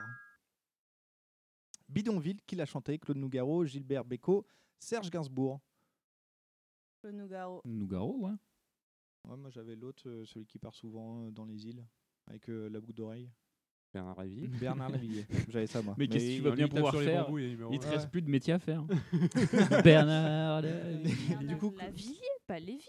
Bernard La- Lavillier. Lavillier Ah, j'ai compris Lévy, t'as dit. Non. Je dis, mais c'est pas le bon. Sylvain Lévy, c'est la chaîne Villebrequin, ça n'a rien à voir. Lui, c'est les voitures. Du coup, Claude Nougaro c'est, euh, bientôt, c'est Oui. euh, Gear. présentateur. Donc Claude Nougaro, attention. Ouais, bonne réponse. Euh, Hexagone, qui l'a chanté Renaud Plastique Bertrand ou Jacques Higelin? Renault. Renault. Bonne réponse. Lydie, Richard Gottener, Pierre Perret ou Carlos Pierre Perret. Pierre Perret, ouais. GG. Nantes, Juliette Gréco, Barbara ou Sylvie Vertan. Orelsan. C'est pas. Beyrouth. Oui, moi aussi j'avais ça en tête. Non, ça me vient. Je dirais Barbara dans le doute. C'était quoi la aussi. première Euh, Juliette Gréco. Ouais, je dirais Juliette Gréco. Peut-être. Alors là, du idée. coup, pas. Ouais, va pour Juliette Gréco. Ah, Ah, c'était Barbara. ah j'avais pour moi. Paris, qui l'a chanté Marc Lavoine, Pascal Obispo ou Florent Pagny. Je les vois tous les trois faire ça. Bah Ouais. Je- Euh, Bah ouais. non, Florent Pagny, lui, Non. c'est plutôt la Patagonie. Non, mais j'aurais- Il pourrait. De la Patagonie. peut-être Marc Lavoine. Ouais, peut-être Marc Lavoine. Ouais. Allez. Ouais, Quoique Pagny, il a fait, euh, il a fait Châtelet-Léal, quoi. Donc, euh. Ça, c'est euh, Vincent Delerme. Non, euh, il a fait Châtelet-Léal, station balnéaire, c'était pas euh, Florent Pagny Qu'est-ce que tu dis Allez, Florent Pagny, du coup. On fait euh, Florent Pagny? Ouais. Attention, hein. Ouais. Je- De- Ah, c'était Ah. pas ça. c'était Marc Lavoine. Ah non Ah, Les yeux on avait bleus. raison. Tandem, qui l'a chanté Zazie, Patricia Zazie. Cass ou euh, Vanessa Paradis. Ah non, Vanessa Paradis. Non, bah non. Tan- Tandem? C'est pas. Zazie? Si, euh, Ah, ouais, j'ai j'ai un doute du coup. non, mais non. Tandem. tandem. Moi, je suis l'instinct premier d'Asto, euh, je dirais euh, euh, Zazie. Je- C'est je pas dirais- Vanessa je Paradis. Vanessa Paradis. Oui, il a dit Vanessa Paradis Non, en il a, dit, premier. il a Après. dit Zazie en premier. J'ai dit après, il a- Zazie. il a Parce qu'il a dit Zazie, ça me dit ouais, ça doit être ça. Mais non, c'est Ouais, Vanessa je Paradis. dirais plus aussi euh, Tandem, Ouais, tandem, Vanessa Paradis. truc, euh, Ah, Machistador. M. M. Mathieu Chédid. Ouais, donc il y avait Rock Voisine, Calogero ou M. Rock voisine. Machistador. Désenchanté, Lara Fabian, Mylène Mylène Farmer. Farmer. Yann Folly ou euh, Patricia Cass. Quoi Non, Mylène Farmer. Patricia Cass. Effectivement, voilà, vous avez les points. Hop, question suivante. Euh... Alors, quiz suivant ou question suivante? Oui, suivant. Ah non, euh, j'avais pris euh, chanson incontournable. On va essayer. Euh, ça va être un peu. Je crois que c'est un peu dur. Ah non, quoi que j'avais sélectionné parce que c'était assez simple. En 1994, Madonna a chanté Ton amour a décongelé ce qui était Frozen. apeuré et Frozen. froid, comme une vierge touchée par la première fois. Non, like Ah a non, virgin. like a Virgin. Like- Quelle chanson est alors entrée dans la légende Frozen, Like a Prayer ou Like a Virgin? Like a virgin. Les trois sont dans la légende. Les trois sont dans Ouais, la mais en légende. 1984, Preach. je pense que. Ouais, parce euh, que c'est Frozen, ça serait plus 94 éventuellement. euh. C'est dans pas sa 2000? période. Non, Frozen, c'est la période fin 90s, je suis d'accord, Ouais. je crois. Ouais, ça, moi je vois ça début 2000 euh, Frozen. Mm. Et c'était bien là que Virgin. Euh, ce petit garçon, malgré son jeune âge, est amoureux d'une fille. À qui s'adressait Dalida en 1957 Lucas, Bam- Bambino, Bambino. ou Gondolier C'est Bambino, oui. Bonne réponse. En 2007, dans quelle chanson Amy Winehouse a-t-elle fait part de son addiction à l'alcool, à la Rehab. drogue et clamé sa volonté de dire non aux cures de désintoxication qui voulaient lui imposer son sevrage Rehab. Oui, il y avait Back to Back ou Just No, Friends. no, no. Euh, question numéro 4. Quelle chanson de, France, de Claude François exprimant la lassitude amoureuse est devenue un classique grâce à sa version américaine de My Way? Comme d'habitude. Mm. Le mal aimé, comme d'habitude, ou Les moulins de mon cœur? Les moulins de mon cœur. Oui, effectivement, c'était comme d'habitude. Question numéro 5. Euh, quelle chanson de Shakira a-t-elle interprété euh, Quelle chanson Shakira a-t-elle interprété lors de la cérémonie d'ouverture de la Coupe du Monde Waka de FIFA Waka. 2010 Waka Waka en et- Afrique et- du Sud? Loca, euh, Rabiosa, Rabiosa ou Waka Waka? Bonne réponse pour Waka Waka. Le clip en noir et blanc de Florent Pagny s'exprime en langue des Savoir signes. aimer. Qu'il y a une fois, c'est marqué en langage, mais non, c'est en langue des signes. Euh, quelle est cette chanson Savoir aimer, chantée ou Caruso? Savoir aimer. Oui. Aimer sans attendre, sans se faire attendre. Alors là, cette euh, technique. Et Dans le clip de Kelly Minogue, interprète, trois petits points, point de suspension dans la question, en tenue très sexy. Ah. Mort, mort, mort. Can get you out of my head. Can't get you Out of my head. head. C'est la Ou- tenue blanche là. Avec les jambes qui, qui Oui. sortent de, Give de it part to et me. d'autre de la, de la robe. Un Can't get out of my head. Bonne réponse.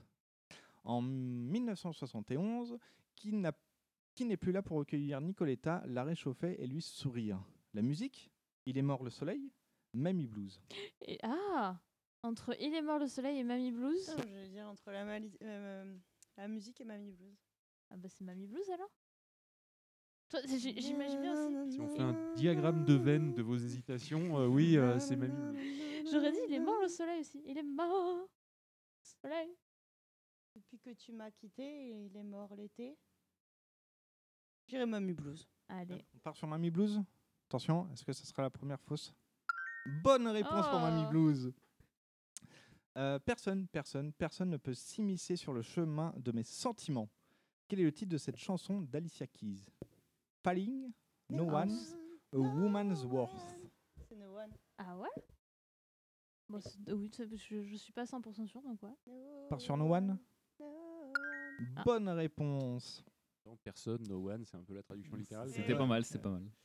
Dans quelle chanson Edith Piaf a-t-il déclaré Dieu réunit ceux qui s'aiment La vie en rose, l'hymne à l'amour, la valse de l'amour.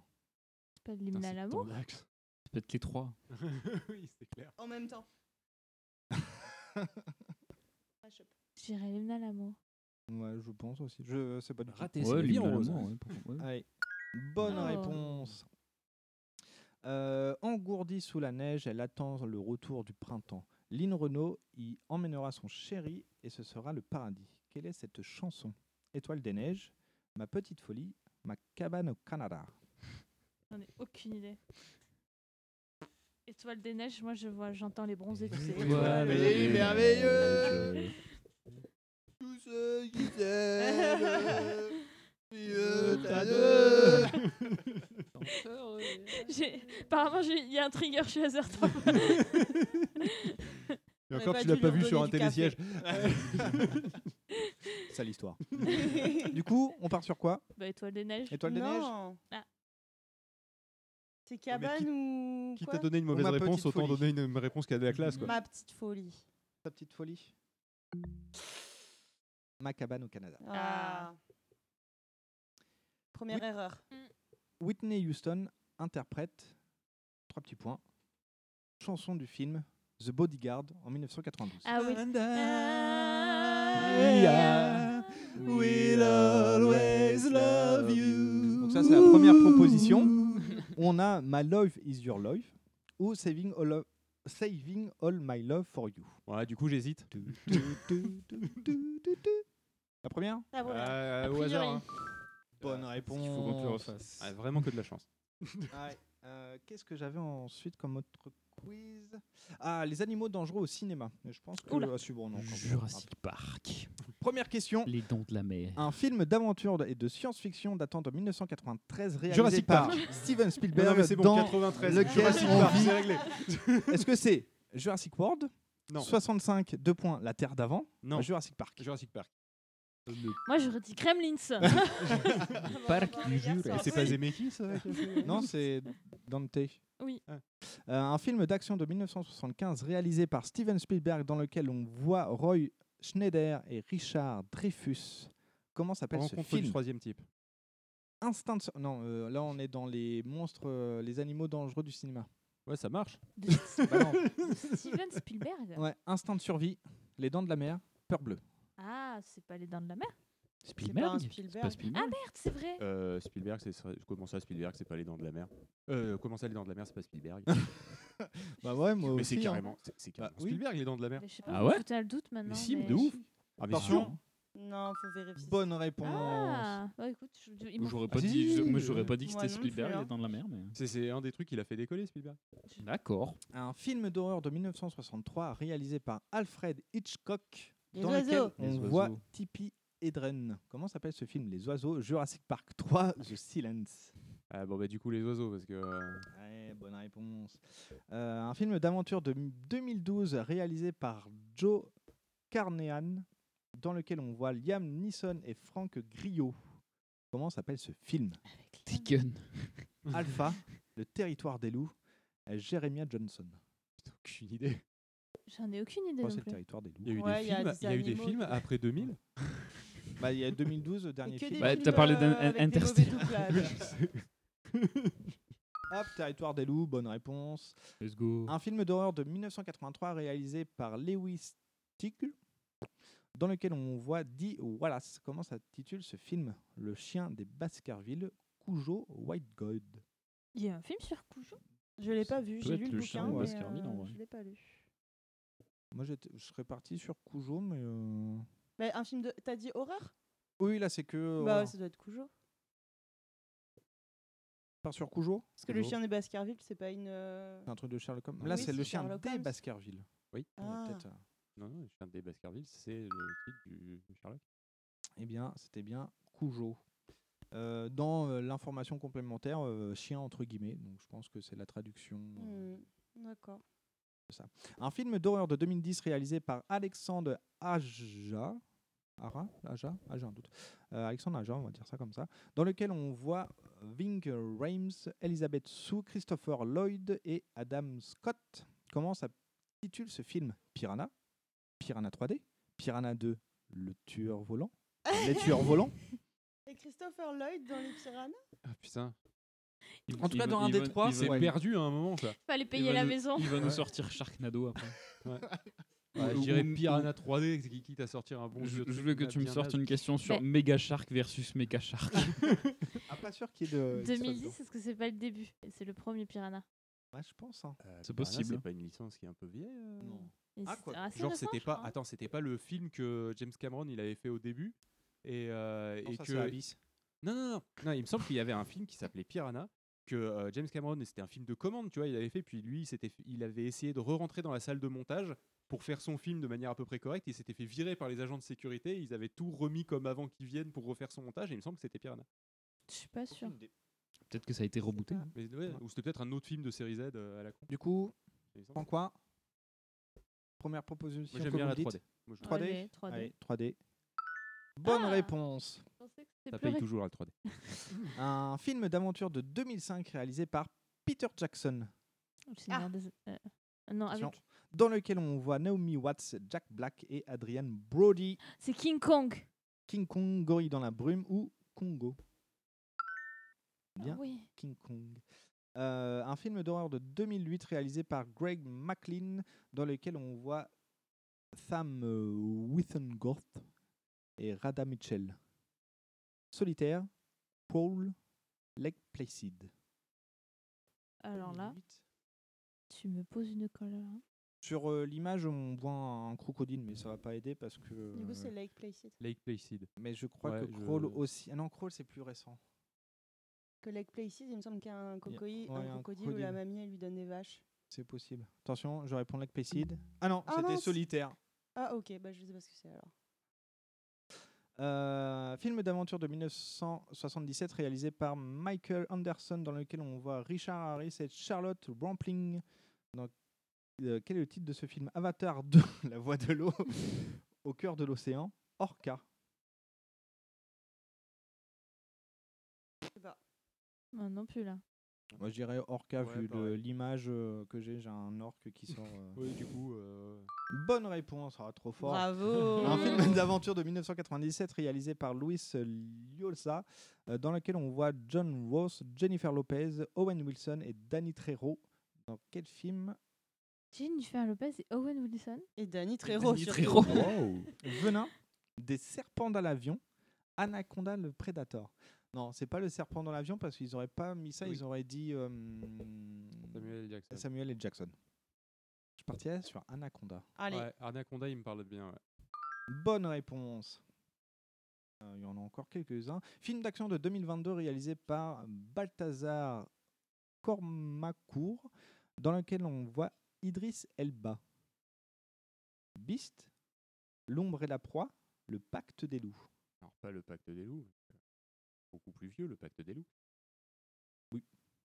En 2022, donc c'est enfin il y a deux ans, l'année dernière. Ouais. Avec Idriss Elba. J'en connais. Là, les titres que tu as dit, rien ne me dit. Enfin, à part le soit. pacte des loups, mais. euh, Mm. Beast ou le- L'ombre et la proie? Beast. Beast. Bonne réponse pour Beast. Au talent. Ah. Au talent, tout à fait. Un film comique et policier datant de 2023 réalisé par Elizabeth Banks, dans lequel on voit Ray Liotta et Alden Ehrenreich. À tes souhaits.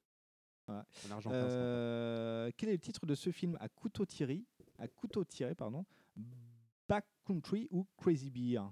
Hmm, Je pense que Ah, c'est- Crazy Beer. Knives Non? Pas ça? T'as dit quoi? Non, À couteau tiré, c'est pas le film Knives ou je confonds euh, Si, Knives je crois que c'est ça. Knives Out en anglais. Crazy Beer, c'est le truc quand il y avait la pub sur Twitch là, du, des, des gens qui, en, qui ont perdu des, De des, valises de cocaïne et c'est un ours qui, qui les retrouve dans la forêt. Ouais. et du coup, c'est un ours sous cocaïne. Au vu d'image, je partirais aussi sur Crazy Beer. Crazy Bear, du coup. Ouais, moi aussi, j'étais, je comprenais oui. pas, je croyais que vous parliez de bière. Oui, moi aussi. Oui, bah écoutez, l'anglais. euh, Non, non, mais l'autre. le, le mot est très trompeur, hein, c'est presque un homonyme. Un film comique et d'horreur datant de 2008 réalisé par Jonathan King, dans lequel on voit Nathan Mester, The Host, Black Sheep ou Gremlins? Euh, alors, Gremlin, je, je- Bah, Gremlins, Gremlins, c'est en c'est pas 2008, non vieux. Black Sheep, euh, c'est le seul que j'ai vu. Donc, euh, Je dirais Black Sheep. The Host, c'est plus vieux que 2008. Black Sheep? Ouais, Black Sheep. Ouais. Bonne réponse. Et dernier. Ah non, il y en a encore. Putain, il y en a plein en fait. Euh, il en reste encore trois. Euh, un film d'horreur en 1986 réalisé par Richard Franklin dans lequel on voit Elizabeth Sue. Incident de parcours, La planète des singes, Link. Je dirais la planète des Ouais, je singes. crois que c'est le planète des singes pour le coup. Non? 86 peut-être. On va se faire taper sur les doigts par euh, Zaius. hein. Clairement. Je reprends ça? Oui. Mhm. Zaius, euh, désolé si c'est pas ça. Ah, c'était pas ça. C'était Link. Euh, un film d'horreur de 1997 réalisé par Guillermo del Toro dans lequel on voit Josh Brolin, La Nuée, Mimic, Phase 4. Mimique Je dirais Aucune Mimic idée. aussi. Je sais pas. Je crois que c'est un Guillermo del Toro, je suis pas sûre. Bonne réponse. Et dernière question, un film comique et d'horreur datant de 2002 réalisé par Elori Al-Kayem dans lequel on voit David Arquette et Scarlett Johansson. Arc Attack, les monstres de, à huit pattes, Tarantula ou Arachnophobie? Je crois que c'est Arc Attack. Ouais. Bah, si c'est comique, ouais, ça marche Ouais. mieux. euh.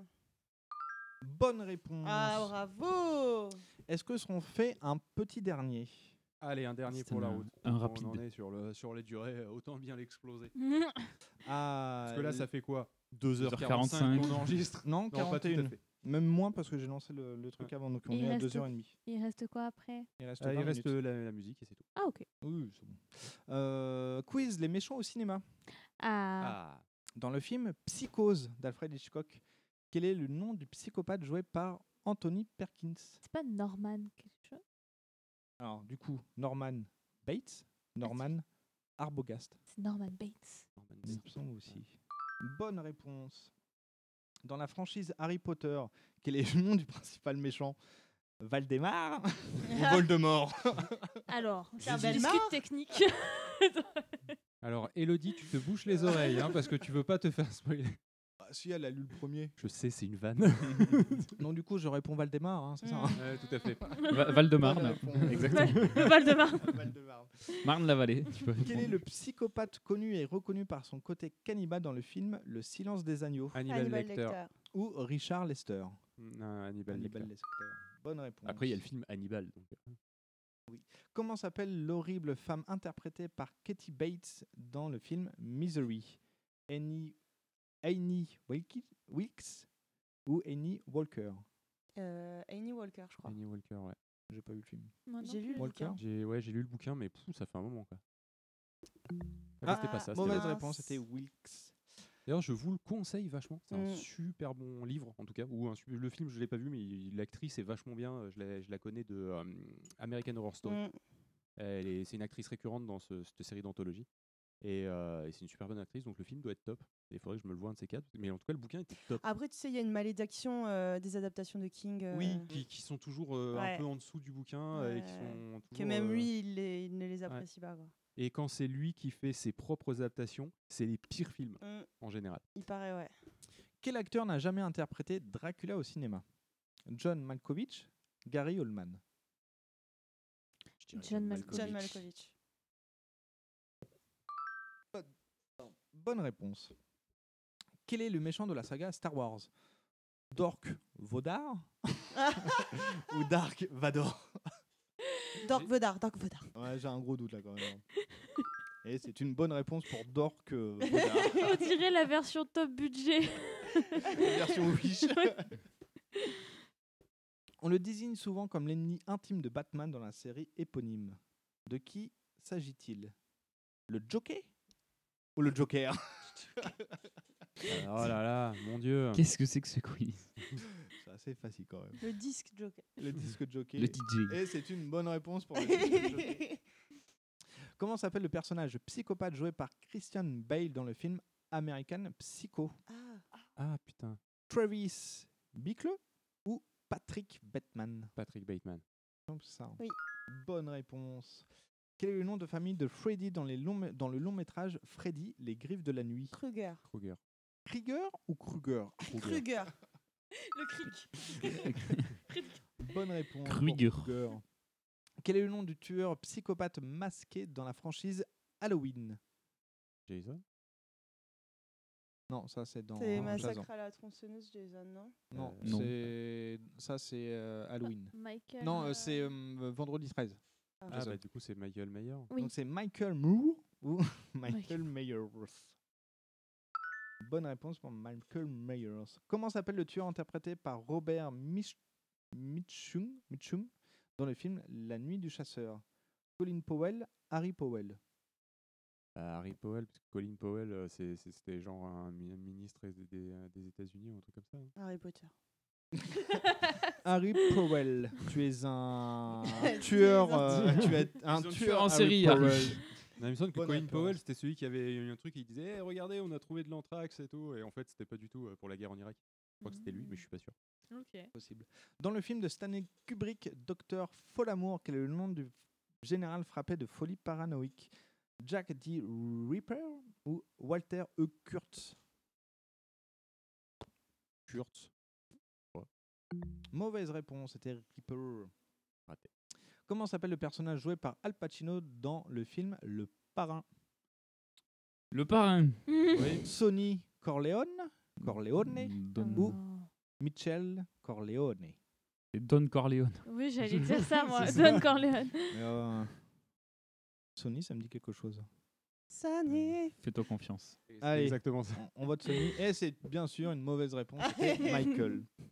Euh, donc euh, voilà pour moi où euh, j'avais d'autres quiz, bien entendu, j'en ai sélectionné plein. euh, Voilà. C'est pour ça que tu disais que t'en avais plein. En fait, tu vas sur le site et le site il t'en donne plein. C'est exactement l'équivalent de Oh, j'ai préparé une chronique. Je Attendez, bougez pas, j'ouvre Wikipédia. Et ben du coup, je propose qu'on passe à la musique afin de clôturer cette euh, première euh, session de la 33e session. Enfin, la première, euh, En ce temps-là, Jésus dit à Matthieu, descend du train et gonfle les pneus. Et maintenant, chantons. Alors du coup, euh, c'est là où j'introduis la musique. J'ai rien oublié. Il n'y a pas une dernière annonce avant que Ouais, on se dit au revoir. on se dit au revoir. Mais on se revoit juste après. Mais genre nous vraiment, là, je voudrais pas casser le truc pour les auditeurs, mais nous on enregistre tout d'affilée. Oui, mais c'est le, le magie du montage. D'accord, donc c'est la magie du montage. Donc, euh, merci à tous, euh, toutes, toutes celles qui sont autour de la table. C'est compliqué l'inclusif à l'audio. Euh, Toutes les personnes présentes. ah, ça marche aussi, ouais. C'est pas compliqué. Merci dans l'ordre dans l'ordre de- euh, des aiguilles d'une montre. Merci Asto pour ton dossier sur l'amour qui nous a décidément bien inspiré. Euh, mer- merci à vous d'avoir fait mon dossier. Euh, merci Azertov pour euh, ce quiz assez sympathique. Oh bah de rien, j'ai rien foutu. et, euh, et ensuite, euh, merci euh, Sandy, merci Loli euh, pour euh, le gîte, le couvert, euh, le manger. La limonade aux fraises. La limonade aux fraises, euh, les tartines ce matin, tout ça. Euh, et le café qui, que je vais me resservir parce que ça va être nécessaire. Faut que j'en refasse. Ouais. Et euh, Oui, prends la parole tout de suite parce qu'il te regarde pas. Le- Ouais, Sandy. Je dis juste merci de nous avoir réinvités.